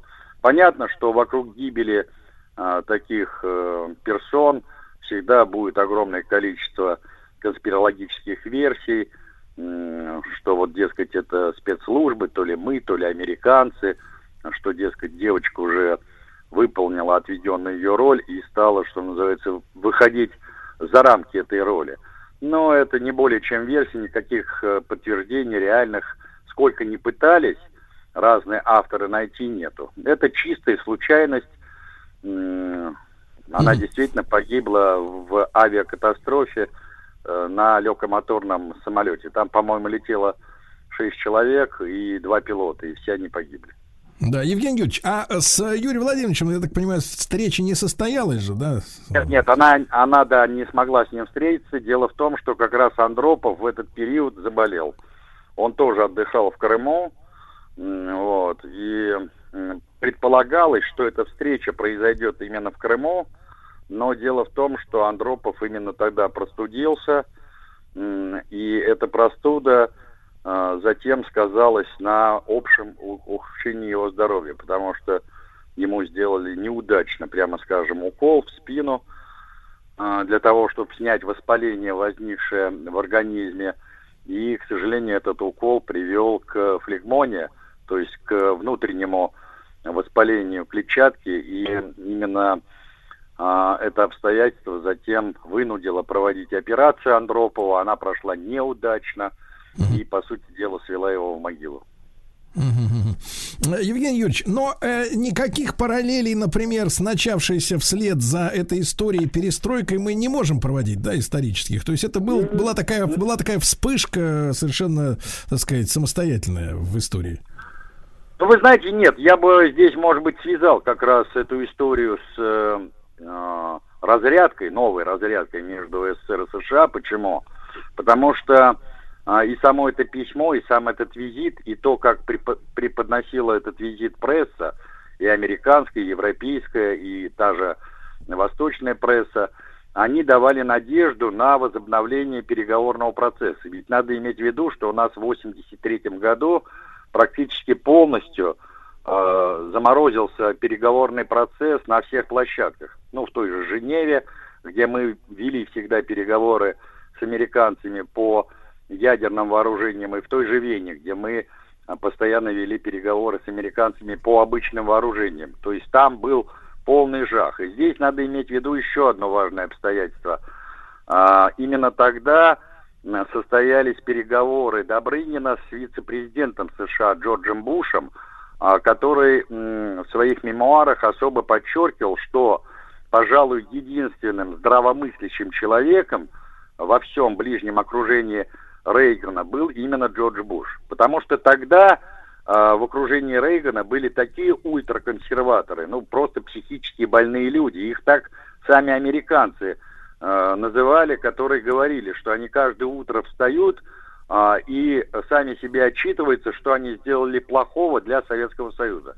Но тот же глава, э, например, Совбеза, да, э, то есть э, помощник Рейгана по делам национальной безопасности Кларк или военный министр Уайнбергер и так далее, и так далее. То есть это были такие ястребы, которых сейчас днем с огнем не сыщешь. Там Байден и его окружение по сравнению с этими ребятами из окружения Рейгана, это просто детский лепет на лужайке, понимаете?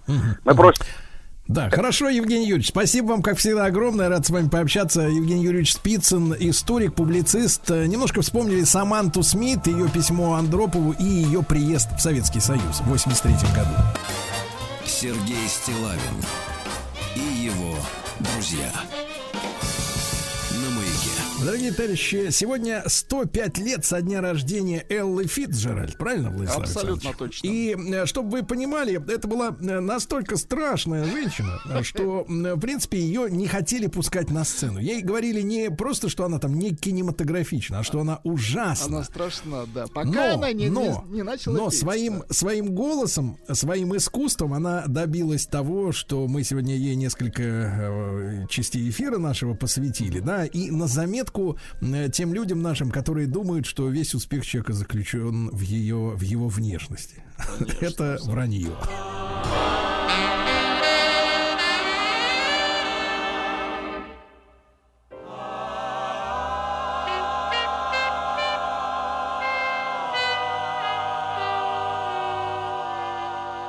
Oh,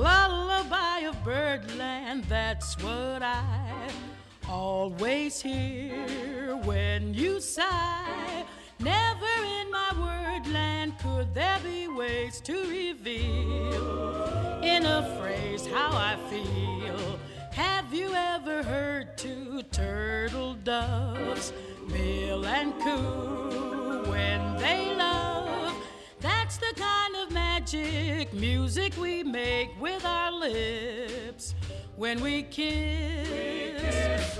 And there's a weepy old willow.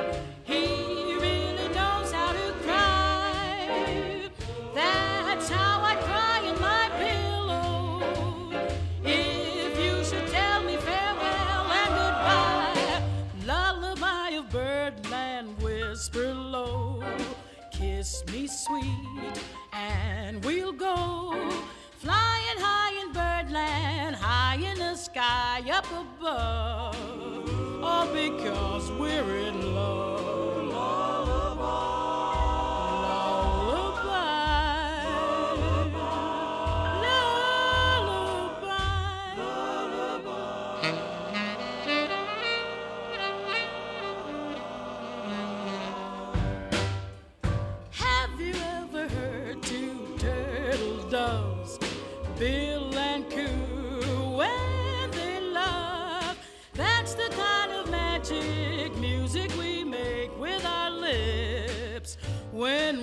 kid.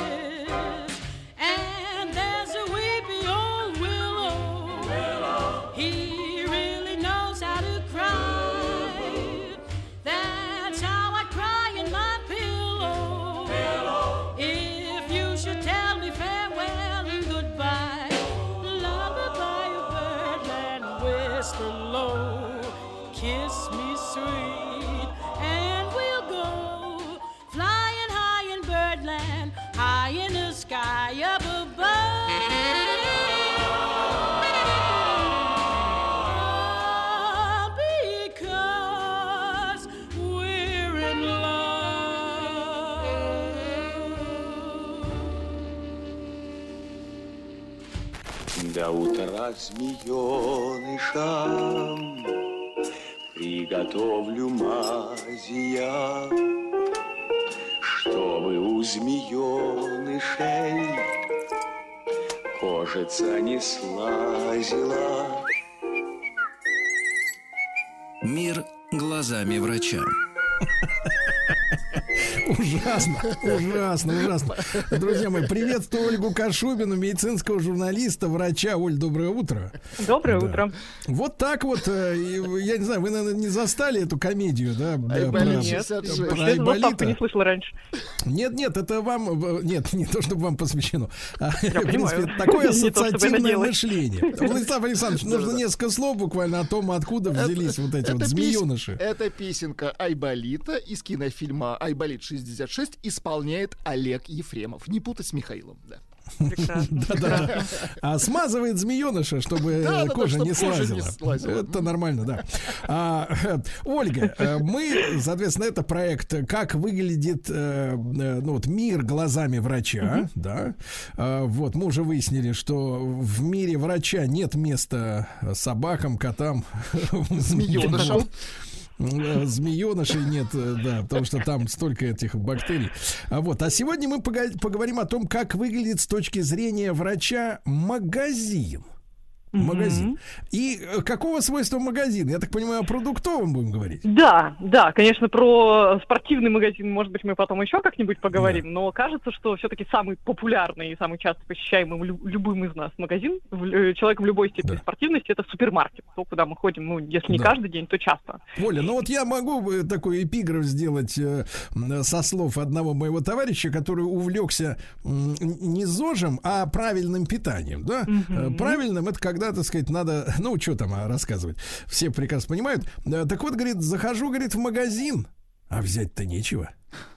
Всё, Я про гардероб какое-то. слышала раньше. Нет, нет, нет, я имеется в виду, что масса всех этих вот уже переработанных, приготовленных, э, всех этих на полках стоящих пирожков, э, не знаю, пельменей, э, Да. консервы какие-то, да, и все это, в принципе, если говорить о здоровом питании правильном, то это все, это все на помойку надо от- отнести, потому что это, это все вредно. Согласна. Ну тут, знаете, двояко. Вообще, да, все это можно назвать, даже есть специальный термин, продукты глубокой переработки. То есть, как бы, э, как можно отличить продукт глубокой переработки от пр- продукта неглубокой переработки, это вот если вы смотрите на продукт и не можете точно сказать, из чего он сделан, то есть, как, например, какая-то колбаса или вот там пельмени, то есть вы не можете абсолютно четко обозначить все ингредиенты и быть в них уверены. Скорее всего, это продукт глубокой переработки, когда вот все компоненты, все ингредиенты как-то разобрали на совсем маленькие составляющие, потом из них что-то собрали настолько непонятно, что вы, ну, действительно не можете сказать, что тут есть, и чего тут точно нет. А, и тут, знаете, почему я сказала, что двояко, потому что, безусловно, э, считается и всеми медицинскими ассоциациями признано, что это вредно, что это гораздо хуже, чем такие простые продукты, где вот яблоко есть яблоко, да, даже соль, вы, по крайней мере, знаете, что это соль. Но а, надо понимать, что в ситуации, когда у вас выбор между тем, чтобы не купить ничего и, например, не пообедать, или купить э, даже, прости господи, какую-нибудь лапшу быстро завариваемую, надо сказать, что лучше поесть. То есть, как бы нет такого, что вот как бы это такая Тут гадость, ведь, э, что вот просто тут ведь умереть Оля, голода. спустя, спустя почти 30 лет, как лапша у нас появилась, наконец-то видел э, там пару недель назад э, э, сообщение от какого-то нутрициолога, сейчас такие слова появились, удивительно. Есть такие, да. О том, что заваривать-то, оказывается, через 30 лет после появления лапшу в этих вот пластмассовой пластике, упаковке да. нельзя, потому что это канцерогены. Елки зеленые. 30 ну, лет знаете, заваривали люди, я- наконец я- им сказали. Я не думаю, что здесь какая-то злая воля, что все 30 лет ждали, что же будет, и наконец-то узнали, что от этого всем плохо. А Я думаю, что просто надо понимать, что наука, а в частности диетология, вообще не стоит на месте, и то, что, что с нами происходит после употребления всяких новых продуктов и упаковки, в которых она, они Но упакованы. мне кажется, что это эта наука сначала, сначала кормит десятилетиями, а потом смотрит, что, что Ну, произошло. это, это называется научный эксперимент. научный На эксперимент людях, при любых на условиях. Ну, А, Значит. Оля, Оля, вот смотрите, раньше боролись, смотрите, с жирным, правильно? Мгм, да, Потом начали бороться со сладким. Точно. Боролись. А как, э, что сейчас на повестке дня у Сейчас в борцов? тренде, да? Да. Ну да, это на самом деле была такая большое, многолетняя, и ну и опять же, как э, волей-неволей мы будем оглядываться на Запад, потому что у них супермаркеты появились раньше, и вот эти все тенденции на то, что вот вся, все зло от всякой жирной пищи, потом все зло от сладкой пищи, это все было на Западе э, лет на 10-15 раньше, чем у нас, то есть и с проблемой ожирения они столкнулись раньше. И, в общем, а, была такая присказка о том, что вот, мол, сахар победил жир, потому что вначале, значит, все борцы с э, лишним весом, с э, сердечно-сосудистыми заболеваниями говорили, что все это от неправильного холестерина, давайте срочно все сделаем обезжиренным. И все продукты были обезжирены. Потом, вот уже буквально последние десятилетия было признано, что вообще-то жир не так уж и плохо, и он вообще-то полезен, и есть полезный жир, и вообще не, не надо там исключать растительное масло из своего рациона. Э, и стали бороться со сладким, и стали, просто проблема в чем? Если убрать из любого продукта, даже из йогурта, весь жир, он станет ужасно невкусным. А единственный способ сделать продукт вкусным, который лишили жира и обезжирили, это добавить туда побольше сахара. Ну и поэтому вот появились эти все страшные истории о том, что в баночке йогурта две чайные ложки сахара лежат ну, в самой маленькой. Ну то есть И если мы, теперь если мы модно, да. начнем готовить колу с коричневую газировку с жиром, то в принципе можно немножко саха- сахар можно, понизить, можно да? без сахара, да, сделать. Не, ну тут, тут на помощь нам пришли, опять же, события последние нам говорят о том, что сахар это дорого, и теперь можно его заменять на сахарозаменители. Ну и даже на них ополчились в какой-то момент диетологи и, в общем, прочие поборники за здоровый образ жизни. И опять же, только в последние несколько лет как-то появилась какая-то более-менее структурированная информация о том, что вообще сахарозаменители неплохо, потому что, ну, действительно, они поз- позволяют и калории снижать, и уходить от, в общем, какого-то гиперпотребления сладкого. Но другое дело, что человек, который их ест, он все-таки продолжает привыкать к сладкому, то есть у него э, рецепторы вкусовые все так же адаптированы к очень сладкой пище, поэтому без Оля, а тут он не вопрос, вопрос. А сахар, он какую выполняет задачу вот э, в ку- кулинарии, в питании народа? Это, э, так сказать, э, моральное удовлетворение или это питание мозга? А, Ну, безусловно, э, мозг наш питается глюкозой, но, как вы, наверное, знаете, сейчас есть тоже такая довольно популярная история про кето-диету. Это людей, как раз, которые говорят, нет, сахар вред, будем есть жир, а из жира в организме сахар самообразуется. Это правда так работает, но никаких э, как бы физиологических доказательств, что именно так правильно питаться, а сторонники кето-диет утверждают, что вот наши предки же, у них не было сахара, как-то же они выживали. Ну, в общем, это не очень физиологично, насколько я знаю, по крайней мере, таких экспериментов на, люди, на людях еще не проводили. Но вообще сахар, как известно, почему варенье, вот, например, у нас есть национальный такой продукт, ну, потому что это очень хороший консерватор, то есть можно что угодно засахарить, и тогда это что угодно будет храниться без холодильника гораздо дольше. Вот. Ну и помимо этого, конечно, он очень э, энергоемкий, то есть съесть любую сладкую вещь, это значит, ну, на некоторое время отодвинуть чувство голода, поэтому сладкое наши люди любят.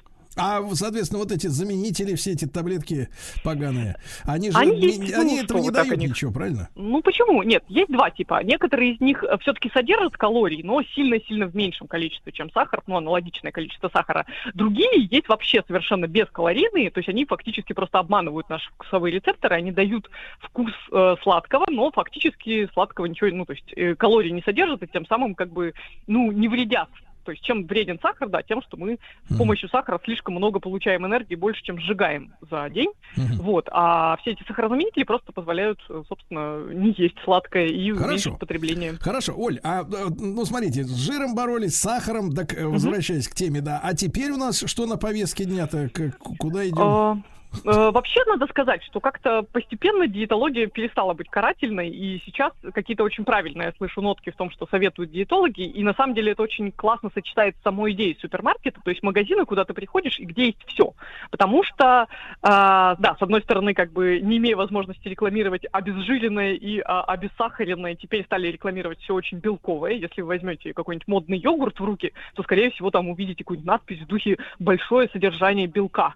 Это как бы они так придумали, э, как вас соблазнить, чтобы вы все-таки его купили. То есть, ну, как минимум, это сытно, а против белка уж точно никто не протестует, не говорит, что белок вреден для А здоровья. можно, поэтому можно его много. белком, как с белком как-то не рассчитать и перебрать его? Э, Ну, знаете, вообще у спортсменов есть такая проблема, потому что, ну вот, есть же истории про всякое это спортивное питание, протеины, э, суть которого в том, что если как бы ты не можешь заставить себя съесть 6 яиц за один присест перед тренировкой, ты просто разведешь себе порошочек с высоким содержанием белка и выпьешь его, это проще. Но это вредно для почек, потому что, ну, как бы, если очень много белка принимать, то почки как бы откажутся его перерабатывать, ну, и пострадают от этого. Поэтому, да, считается, что много белка тоже не надо, а надо всего в меру и желательно столько, чтобы, в общем, это все за день усваивалось. Господи Иисусе, вот я смотрю, как, э, знаешь, притих наш звукорежиссер. А, Алкоголь это печень, белок это почки, да? Э, Да. Острое, острое для желудок, семечки для аппендицита. Вообще, вообще, Что делать-то. Оля? А, вот я начала об этом говорить. Почему супермаркеты вообще в целом как идея хорошо? Потому что раньше наши предки, они были вынуждены, ну, как бы, что поймал, то и съел, ну, или в какие-то чуть более развитые времена, ну, как бы, довольно однообразно, в общем, они питались, потому что, ну, вот все, что есть на огороде, условно говоря, или там на ближайшем к дому рынке, все, что тебе туда привезли, то и ты ешь. Супермаркет нам дает возможность питаться ужасно разнообразно, то есть можно каждый день э, подходить к новой полке и пробовать новый продукт. А вот современная диетология про- проповедует идею, что э, неважно на самом деле, что вы там едите, а что не едите, ну, в разумных пределах, но главное, чтобы вы не зацикливались на каком-то одном продукте, одном типе питания. То есть одну овсянку есть тоже вредно. А возможность сходить в один единственный магазин и купить сразу очень разные продукты, это очень хорошо. И попробовать что-то, что вы раньше не ели. Мгм. Ну, тоже спорная история. Лет через 10 скажут, да нет, надо лучше как англичане. Это правда, утро это овсянку». правда, это правда, и, к сожалению, Вот ничего мы не вопрос, вопрос, вы знаете, Оля, вот и к вам, врачам, и к всяким, всем этим нутрициологам только один. Вы меняете окраску раз в сколько-то лет. Понимаете, да? То есть в детстве, в детстве меня поили насильно рыбьим жиром. В 90-е Ага. годы сказали, что это туфта, а сейчас омега-3 надо пить обязательно, По потому сути, что без рыбий никак. жир. Да. В общем, веры нет специалистам. Вот в чем проблема. Так вот, Оль, а если возвращаться ну, к заезженной теме про э, алкашку, да, вот э, газировку, э, вот эти всякие, да, снеки, так называемые. Вы, как, кстати, как расшифровываете слово снэк? Что это такое? А я не знаю, вы знаете? Снэк? Какой-то, видимо, просто буквальный перевод. Я думала, какой-то типа, просто закуска Нет, нет, я не про перевод, а что, что за продукты туда в эти снеки входят? Э, Ну, это фактически все, что мы считаем, как правило, ну, э, какой-то такой быстрой, опять же, глубокой переработки, да, ну, сухомятка, да, быстрая еда, как правило, очень соленая, как-то вот я не помню, чтобы про снеки говорили как про сладости. Кажется, все-таки для меня это что-то такое, что всегда закуской к пиву считается, то есть какая-то еда, которая на самом деле часто вреднее самого пива, причиняет больше проблем здоровью, но принято обязательно ее покупать. То есть какие-то соленые орешки, чипсы, сухарики, вот это все, что, конечно же, тоже продается в супермаркетах. И в этом есть проблема, как и с алкоголем на самом деле, потому что вот в некоторых странах, вроде Швеции, они, например, взяли и отменили возможность покупать алко- э, алкоголь в супермаркетах. Ну, то есть как Так. бы добавлять его как обычный продукт в корзинку. Ну, то есть пошел я купить хлебушка, а заодно купил себе пиво или вина или что-нибудь такое. Ну, то есть как бы они, э, шведы, отделили немножко идею с употреблением алкоголя от идеи с питанием. От идеи с питанием и как бы сделали из этого два разных магазина. И если уж ты идешь в какой-нибудь винный магазин, ты как бы идешь с четким осознанием. Я пошел купить себе спиртного. А если ты идешь за продуктами, ты идешь за продуктами. И говорят, что это как-то хорошо повлияло на э, среднее, среднеподушевое употребление алкоголя шведами. Ну, потому что как бы теперь они не могут случайно захватить, прихватить с собой бутылку пива, сходив А в вы магазин. верите в делают так называемое случайное пьянство? А, Я верю в то, что а, у нас очень такая алкогенная среда. Ну, то есть, что у нас очень легко э, купить себе выписку, и это как бы не очень считается чем-то таким э, ужасным. То есть, даже, мне кажется, отношение к алкоголю лучше, чем к сигаретам, потому что курящий человек это ай-яй-яй, а человек, который вот просто выпивает немножко, это вроде как вполне себе социальная норма. Ну, и с точки зрения врача, это как бы, конечно, не очень хорошо, такая репутация алкоголя. Не, ну э, действительно, людей-то понять можно. Э, Табакист, у него рот пахнет э, пепельницей, мусоркой. А вот, так сказать, у алкоголика благоухает такой, знаешь, э, не- некоторое впечатление, что рот санирован. Ну да, только нужно очень ну а если, если о вреде, да, вот смотрите, ведь периодически вылезают, или, как говорит наш Владик, вылазят э, специалисты, которые вот э, нет-нет, да и скажут раз в две недели примерно, я так посчитал, я же постоянно мониторю все новости. Не все выдаю в эфир, потому что некоторые из них, э, так сказать, мерзкие. Но тем не менее, про красное вино постоянно пробиваются информация о том, что вот, вот ну просто вот кладезь полезных вещей. Нет, Кладезь нет, это, это, это какое-то алкогольное лобби. Э, Они как-то очень удачно забросили эту идею. И я считаю, что с точки зрения маркетинга это было прекрасно, потому что до сих пор эту мысль и эту новость запомнили абсолютно все, и теперь время от времени ее транслируют. Но, к сожалению, вред от алкоголя, любого, включая красное вино, настолько сильно перевешивает пользу, что, ну, как бы, то есть невозможно рассчитать такую точную маленькую дозу этой пользы в красном вине, чтобы, Да. чтобы действительно не навредить себе по итогу. И вот, ну, как бы сейчас уже все поотказывались и подкрещивались все кардиологические ассоциации от этой рекомендации, что там бокал красного вина перед ужином хорошо. Нет, не хорошо, но, к сожалению, все об этом помнят. И вот это, Есть другая сами позиция. говорите, Есть другая, Оля, есть позиция после ужина. Я слышал специалистов, которые говорят, что надо не закусывать, а запивать, и тогда все будет, э, соответственно, хорошо. Я думаю, что даже эти специалисты ст- стремятся свою личную точку зрения подтвердить хоть чем-нибудь, чтобы себе не отказывать в этом удовольствии. Понимаю, Оля, а скажите, пожалуйста, а вот газировка, да, э, она же вообще никак не запрещена, хотя, например, и не регламентируется никак, и вот производители газировки никак не хотят уходить с нашего рынка, не хотят поддержать своих, э, своих братьев, да, и, наконец, так сказать, э, убраться. Хотя вот мы знаем пример, например, в Латвии, я помню, читал новости лет 15 или даже с лишним назад, там запретили вендинговые аппар- аппараты с продажей газировки в школах, например. Ага, это прекрасная Да. идея. Это То есть они нашли хорошо. в себе силы, нашли в себе силы, да, это сделать. Насколько вот, э, вот эти напитки шипучие, насколько они действительно э, объективно опасны для здоровья? Э, очень опасный. И тут удивительное дело, ну как-то мы как-то почему-то в России с этим пока не знаю, пока или вообще не Ну, столкнулись. У нас давайте как будто, подозревать э, лобби, да? Что? Лобби будем подозревать. Э, ну, может быть, оно до нас еще не добралось, не дотянуло свои мохнатые руки. Но вот, например, э, в Латинской Америке это огромная проблема. Там э, признают, что газированные сладкие напитки это просто причина номер один ожирения в стране. Там а это самые вот страны вроде Мексики или Бразилии, самое высокое потребление газировки а, на душу населения, очень высокий процент ожирения, и объективно у них там даже есть всякие плакаты страшные, где вот они говорят, что газировка натурально убивает. Ну, потому что, когда ты пьешь газировку сладкую с сахаром, то ты не можешь как бы оценить вот все эти истории, опять же, про 6 там, столовых ложек сахара в стакане Кока-Колы, ты как бы не можешь просто оценить, насколько э, слад, сладок этот напиток из-за того, что он газированный, и они действительно очень сильно перебирают по калориям и, ну, вот как бы по сахару очень сильно э, перебирают все возможные нормы. К нам почему-то это не в такой степени дошло, и опять же я хочу напомнить о том, что есть газированные напитки на сахарозаменителях. И они, в общем, полезнее, но ценители всяких, да, коричневых напитков говорят, что, конечно, с натуральным сахаром гораздо вкуснее. Может быть, они и правы, но факт остается фактом. Это очень-очень вредный, вредный фактор, который способствует А сам по себе, сам по себе газ, который там, значит, углекислый, да, помимо того, что он камуфлирует сладость и позволяет засунуть в себя большее количество сахара, Так. да, а сам по себе вот э, сама по себе газир- газированность напитка, она вредит там слизистой или чему-то? Э, здоровому человеку скорее нет. То есть я бы не, не стала сконцентрироваться на этом и переживать из-за того, что вот, мол, что мне желудок раздует от этого. Нет, это минимально. Возможно, людям с какими-то там, не знаю, с изжогой, с чем-нибудь таким, с какими-то заболеваниями желудка, это может немножко навредить, но само по себе это абсолютно точно Хорошо. не, А не то зло, вопрос которое с надо избегать. кислотами, потому что там же какая-то ортофосфорная кислота, да, Так насколько точно, я да. понимаю, она дьявольски работает, потому что она делает так, что человек, который пьет напиток с этой кислотой, я так понимаю, у него вырабатывается ощущение, что еще хочется пить. То есть пьешь, а, а Да, да, не газировка можешь. не утоляет жажду, это правда так, но опять же, это, это скорее всего туже, туда же в копилку обвинений к сахару, то есть, ну, как бы это еще один компонент, способствующий тому, что мы этой газировки очень много выпиваем. То есть э, сама по себе там какого-то она зависимости не вызывает, какого-то особого вреда тоже не причиняет. То есть тут проблема, опять же, только в сахаре.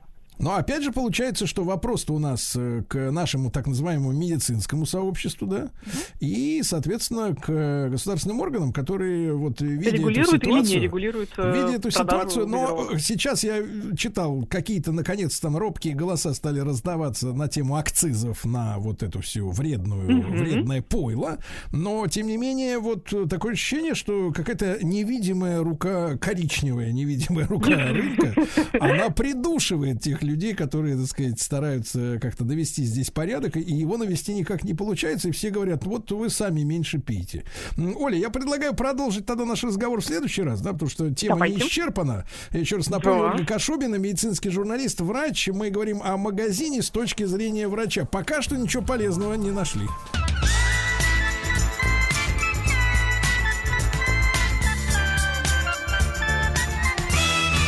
Сергей Стилавин его друзья. Ну, Друзья мои, мы регулярно думаем, ну, в принципе, По возможности, да, Сергей? Да, да. Ну, по возможности, если вдруг э, есть время на это. Если есть чем. Вот, думаем о том, какие новые проекты вам подарить. И э, решили, что как-то не касались мы всерьез теме криптографии. Серьезная тема. Да, да, да. Но дело в том, что мы э, все в детстве, естественно, были криптографами, то есть э, специалистами тайнописи, если говорить по-русски. Когда э, нам в школе рассказывали, что Владимир Ильич Ленин, сидя в, ка- в карцере, съел семь чернильниц за день.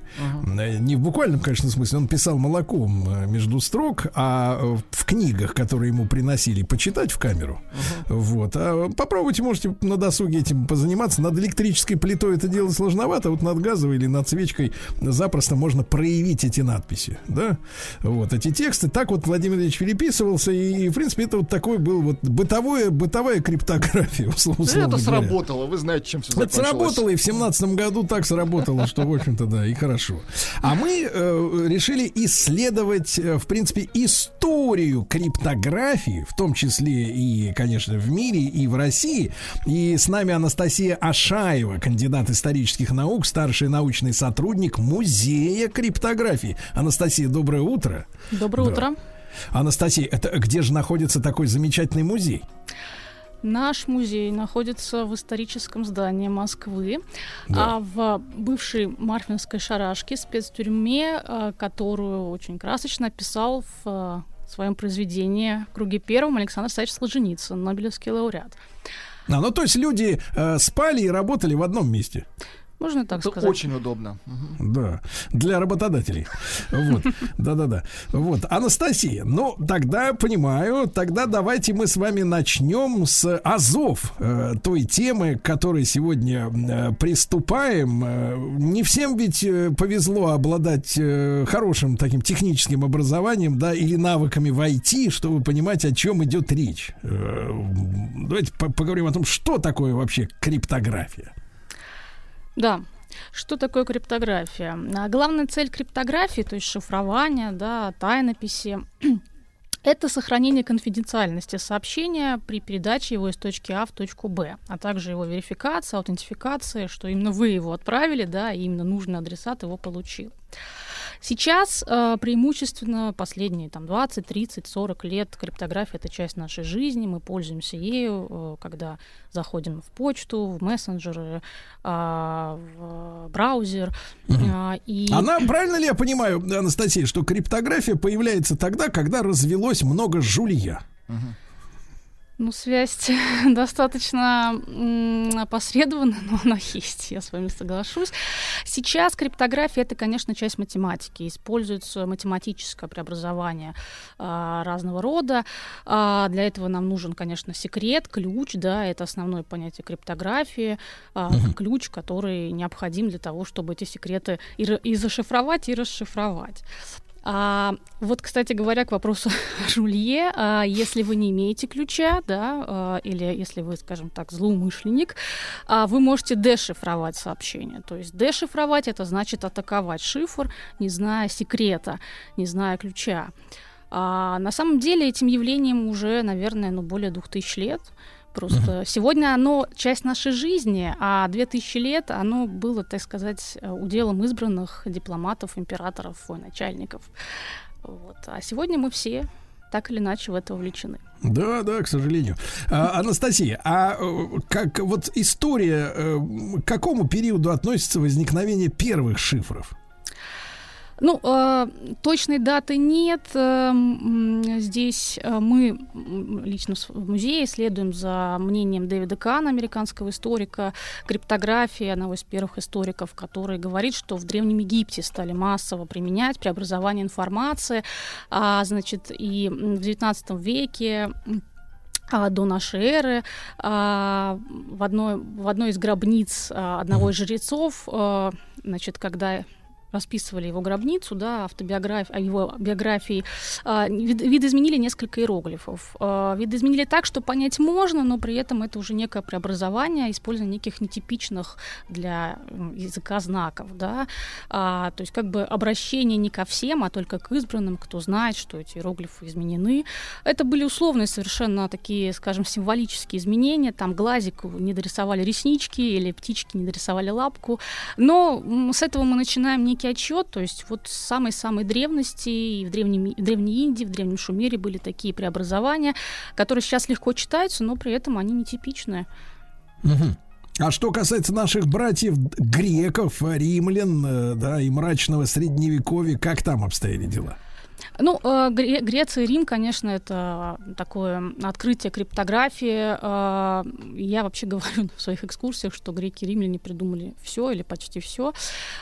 И а, там, да, там криптография развивается. В основном шифры придумывают талантливые люди, полководцы, да, военачальники, э, руководители.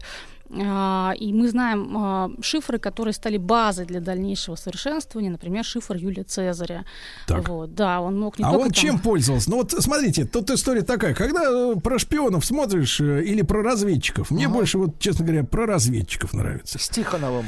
чем про шпионов. Когда да. он Хотя тоже берет. интересно э, на уро- посмотреть, да. Так вот, э, у него обязательно книжка была где-то на полке. Э, Открывает он книжку, и там, значит, вот получается э, сверху такая-то строчка, слева такая-то, вот такая буква, да, а текст идет в виде цифр с указанием, грубо говоря, координат этих букв в, некий, в некой книге, да, и так вот идет расшифровка, ну, по крайней мере, если верить Юлиану Семен, Семенову во время там, Второй мировой войны, так разведчики получали по радио информацию, да, им просто цифры диктовали. А вот э, товарищ Цезарь, там какая была система, если это можно описать э, по радио? А, это система замены, шифр замены. И вот, собственно, то, что вы сейчас сказали, это тоже шифр замены, а, тоже шифр Цезаря. а, только алгоритм замены — это как раз тот самый секрет, тот самый ключ, да, он а, в каждом случае индивидуальный. У Цезаря такой классический шифр античности — это а, замена а, буквы на третью, идущую следом. То есть А мы заменяем на Г. По, по, по, по алфавиту, да? Да, по алфавиту, да, все достаточно просто. А А мы заменяем на Г, да, там Б а, на D и так далее, и так далее, и так далее. А, Это так называемый шаг, а, rotate, рот, а, как его называют сейчас в криптографии, то есть это ключ. А, Это очень легко показать на диске, да, два алфавита соединяются, один крутится, один неподвижный, а, вот. И для античности это было прорывом, и этот шифр действительно лег в основу шифров замены, которые господствовали вплоть до, там, до начала 20 века, совершенствовались, усложнялись, но при этом это все равно шифр Цезаря, он просто с разным алгоритмом, с разным секретом. Так, а вот э, когда вы видите, что и произошел прорыв от вот этих про- простых там перестановок порядка букв, да, э, в нечто более сложное? А, ну, прорыв, наверное, о таком настоящем прорыве мы можем говорить с изобретением первых механических устройств. Сначала это были меха- полумеханические устройства, да, цилиндр Джефферсон, например, цилиндр Томаса Джефферсона, третьего президента США, а, который был таким э, энтузиазмом, энтузиа- энтузиази- с энтузиазмом изобретал такие необычные вещи. А, вот, а, когда уже, в общем, там а, кру- кру- кру- крутящий элемент, диски крутились. Это А, что-то типа арифмометра? ну, и да, и нет, скажем так. А, ну, конечно, потом электри- электромеханические машинки, да, когда диски уже крутились а, за счет а, энергии. А, ну, собственно, знаменитая Enigma. На самом деле ведь а, диски Enigma, да, самые знаменитые вообще шифровальные машины, а, это, Немецкой, да? немецкой, да, времен войны а, Второй мировой, это вообще-то диски того же самого Цезаря, с тем же самым шагом. Просто электромеханическая машинка с определенными, значит, усложненными алгоритмами, а, с перешифрованием. А, ну, собственно, это тоже шифр Цезаря, шифр Юлия Цезаря. А. А каким образом-то, кстати, англичане, я так понимаю, англичане же, да, расшифровали эту, эту штуку? Да. Там есть какая-то легенда об этом? А, почему легенда? Это факт. А, Алан Тьюринг со своей группой ученых да, в Блэчли парке действительно создали так называемую бомбу, а, которая подбирала суточный ключ, то есть подбирала положение вот этих вот дисков, да, а, энигмы а, которые менялись э, каждый день у немцев, а, и как бы так- такое первоначальное положение позволяло, соответственно, понять, а, что на что менялось, какие буквы на какие заменялись. И просто Тюринг это механизировал, и эта бомба Тюринга, эти барабаны крутились, подбирали, подбирали, в конце концов подобрали, потому что было очень много перехваченных криптограмм, а, были похожие слова, которые, а, значит, э, немецкие военные использовали в этих криптограммах приветствие, прощание, там.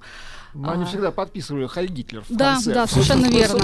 Совершенно верно. да. Даже сводки погоды они так да, подписывали. да, да. Вот их взяли И именно за вот это приветствие. такой Вот это бюрократизм их- их, это их и подвел. Да, совершенно тяга верно. к э, ритуалу. Совершенно верно. На самом деле вскрытие, э, так сказать, атака Энигмы — это не только заслуга англичан. А Энигма ведь была э, машиной сначала коммерческой, а, и в 1918 году Артуром Шербиусом она была запатентована как коммерческая, поставлялась в разные страны. И на самом деле, застряв э, на границе э, Польши, Да. а, значит, э, эта А машина давайте, попала- давайте, Анастасия, сразу после короткой рекламы. Анастасия Ашаева, кандидат исторических наук, старший научный сотрудник Музея криптографии с нами. Сергей Стилавин и его друзья. На маяке.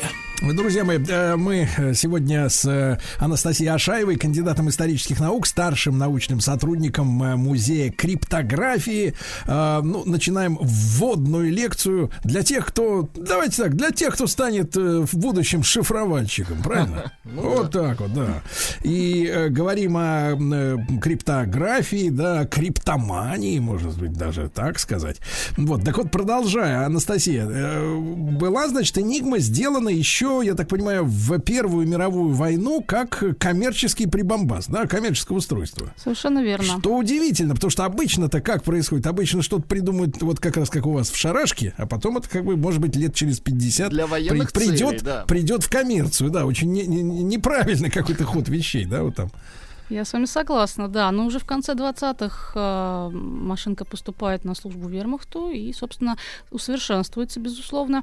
А, но э, я хочу сказать, что э, Энигма была впервые успешно атакована задолго до Алана Тюринга, до Блэчли Парка. Это э, начало 30-х и польское бюро шифров, то есть... э, Машинку перехватили на границе а, и, собственно, атаковали за несколько дней. У них это удалось сделать, а, что говорит о ее на самом деле скажем так, а, раздутой значимости, потому что главную свою криптографическую цель она не выполнила. Она была атакована и а, атакована успешно несколько раз несколькими людьми, то есть независимо друг от друга, да, в Польше, потом в Англии.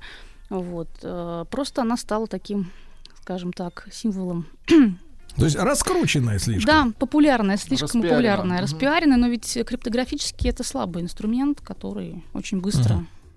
Анастасия, кстати, а наши коды, если уж, так сказать, э, э, в преддверии Дня Победы, да, э, это, наверное, отдельный такой интересный разговор, потому что поскольку о них обычно, ну вот давайте так, о чем э, много не болтают в СМИ, то значит и было сделано хорошо. Вижу, что особых каких-то ярких образов наших, э, так сказать, вот шифровальных программ в, в СМИ, там, в литературе, в периодике нет, ну значит работали нормально наши, да? Э, Да, у нас в музее представлена уникальная машинка советского производства, которая, в отличие от Энигмы, не была атакована и ушла с, э, со сцены, скажем так, непобежденной. Она уже, конечно, более позднего периода, она в начале 50-х была разработана. А у нее есть название какое-то? Есть, а, значит, а, такое кодовое М125, а известная это фиалка. Фиалка, потому что она маленькая, компактная. А фиалка... Что-то я читал, читал про, например, по-моему, про события в Венгрии. Или, может быть, даже в Чехии, когда там неспокойно было, что пом- помню, кто-то из офицеров э, оставил воспоминание, что э, когда на улице было неспокойно, надо было разломать фиалку, чтобы она не досталась ЦРУшникам. Они же, наверное, стояли в посольствах наших. Это да, там? прекрасная история, конечно. Это была самая массовая советская машина, поставлялась она и в страны э, Варшавского договора, да, и по всему Советскому Союзу. А, и Конечно, эта машина учла все а, слабые стороны уязвимости Энигмы. А, в частности, там было добавлено больше дисков, а, было больше алгоритмов, так сказать, секретов, которые позволяли эти диски крутить в разной последовательности, да, и менять буквы, собственно, уже а, по-другому. Собственно, там как, какая была фишка? Ну и самое главное, самое главное, не начинать со слова привет и не заканчивать словом до свидания. Я думаю, это тоже учли. Раз, раз а, фиалка, как мы считаем, все-таки ушла э, непобежденной, да, до распада Советского Союза, а, считалась такой машинкой а, криптостойкой, наверное, они учли и это тоже, безусловно. А, но главное, что там, конечно, были новшества технические, туда была добавлена специальная схема, так называемая магическая схема, которая Как, как, как позволяла... по-русски-то, если... Магическая схема. А, магическая. Да, а, которая позволяла Это заменять... термин. Ну, такой он, э, скорее термин э, тех, кто пытался ее атаковать и не смог. Да, и э, эта схема позволяла заменять букву саму на себя, повышая фактически до бесконечности число комбинаций, да, и делая ее почти неуязвимой для частот. Саму на себя это плюс 33 получается? Ну, можно и так сказать. Если учесть, что дисков было 10, а в Enigma было 3 диска, да, которые крутились, а в Фиалке уже 10, то там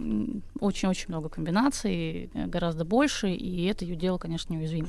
Ну вот делая, а, Анастасия, может быть, так в проброс к нашим э, следующим встречам, да, э, мы сейчас говорим о криптографии там 20 века, да, середины 20 века, когда действительно есть некая абракадабра, которую машина переводит в обычный текст, да, в водобоваримый. Но мы с вами обмолвились вот в начале беседы, что теперь шифрование, и это связано с э, сказать, э, с квантовыми, да, я так понимаю, технологиями, когда, понимаешь ли, это бесовское, так, сказать, изобретение, а, а это ж когда, понимаешь ли, сама шифрограмма знает, пытались ли ее читать или нет. Угу. Это, конечно, вот вы знаете, Анастасия, вот не знаю, как у вас, а у нас в мозгах не укладывается. То есть вот, э, вот это, это мистикой называем. Мистика самая настоящая.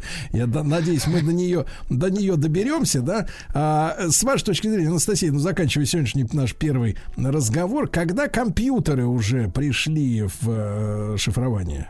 Это какой? 60-е годы где-то или раньше? Я думаю, это раньше. Это середина 20 века. Первые массовые машины ЭВМ э а, которые позволили, в том числе преобразование математически осуществлять ну, полностью, да, исключая там, скажем, человеческий фактор.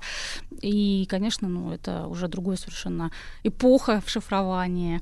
А, это, это пришло на замену и а электромеханическим машинкам, да, которые еще, в общем, пользовались какими-то отголосками там, древних шифров, усовершенствованных, а, то есть уже чисто математические манипуляции, которые вы, для нас выглядят магией, да, а на самом деле имеют совершенно математическое обоснование.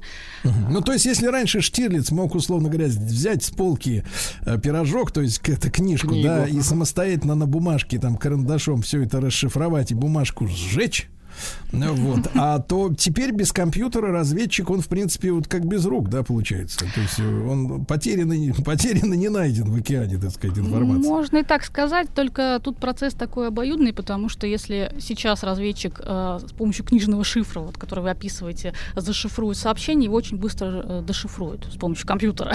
Поэтому тут такой, такое противостояние шифрования, дешифрования, да, угу. позволяющее постоянно совершенствоваться.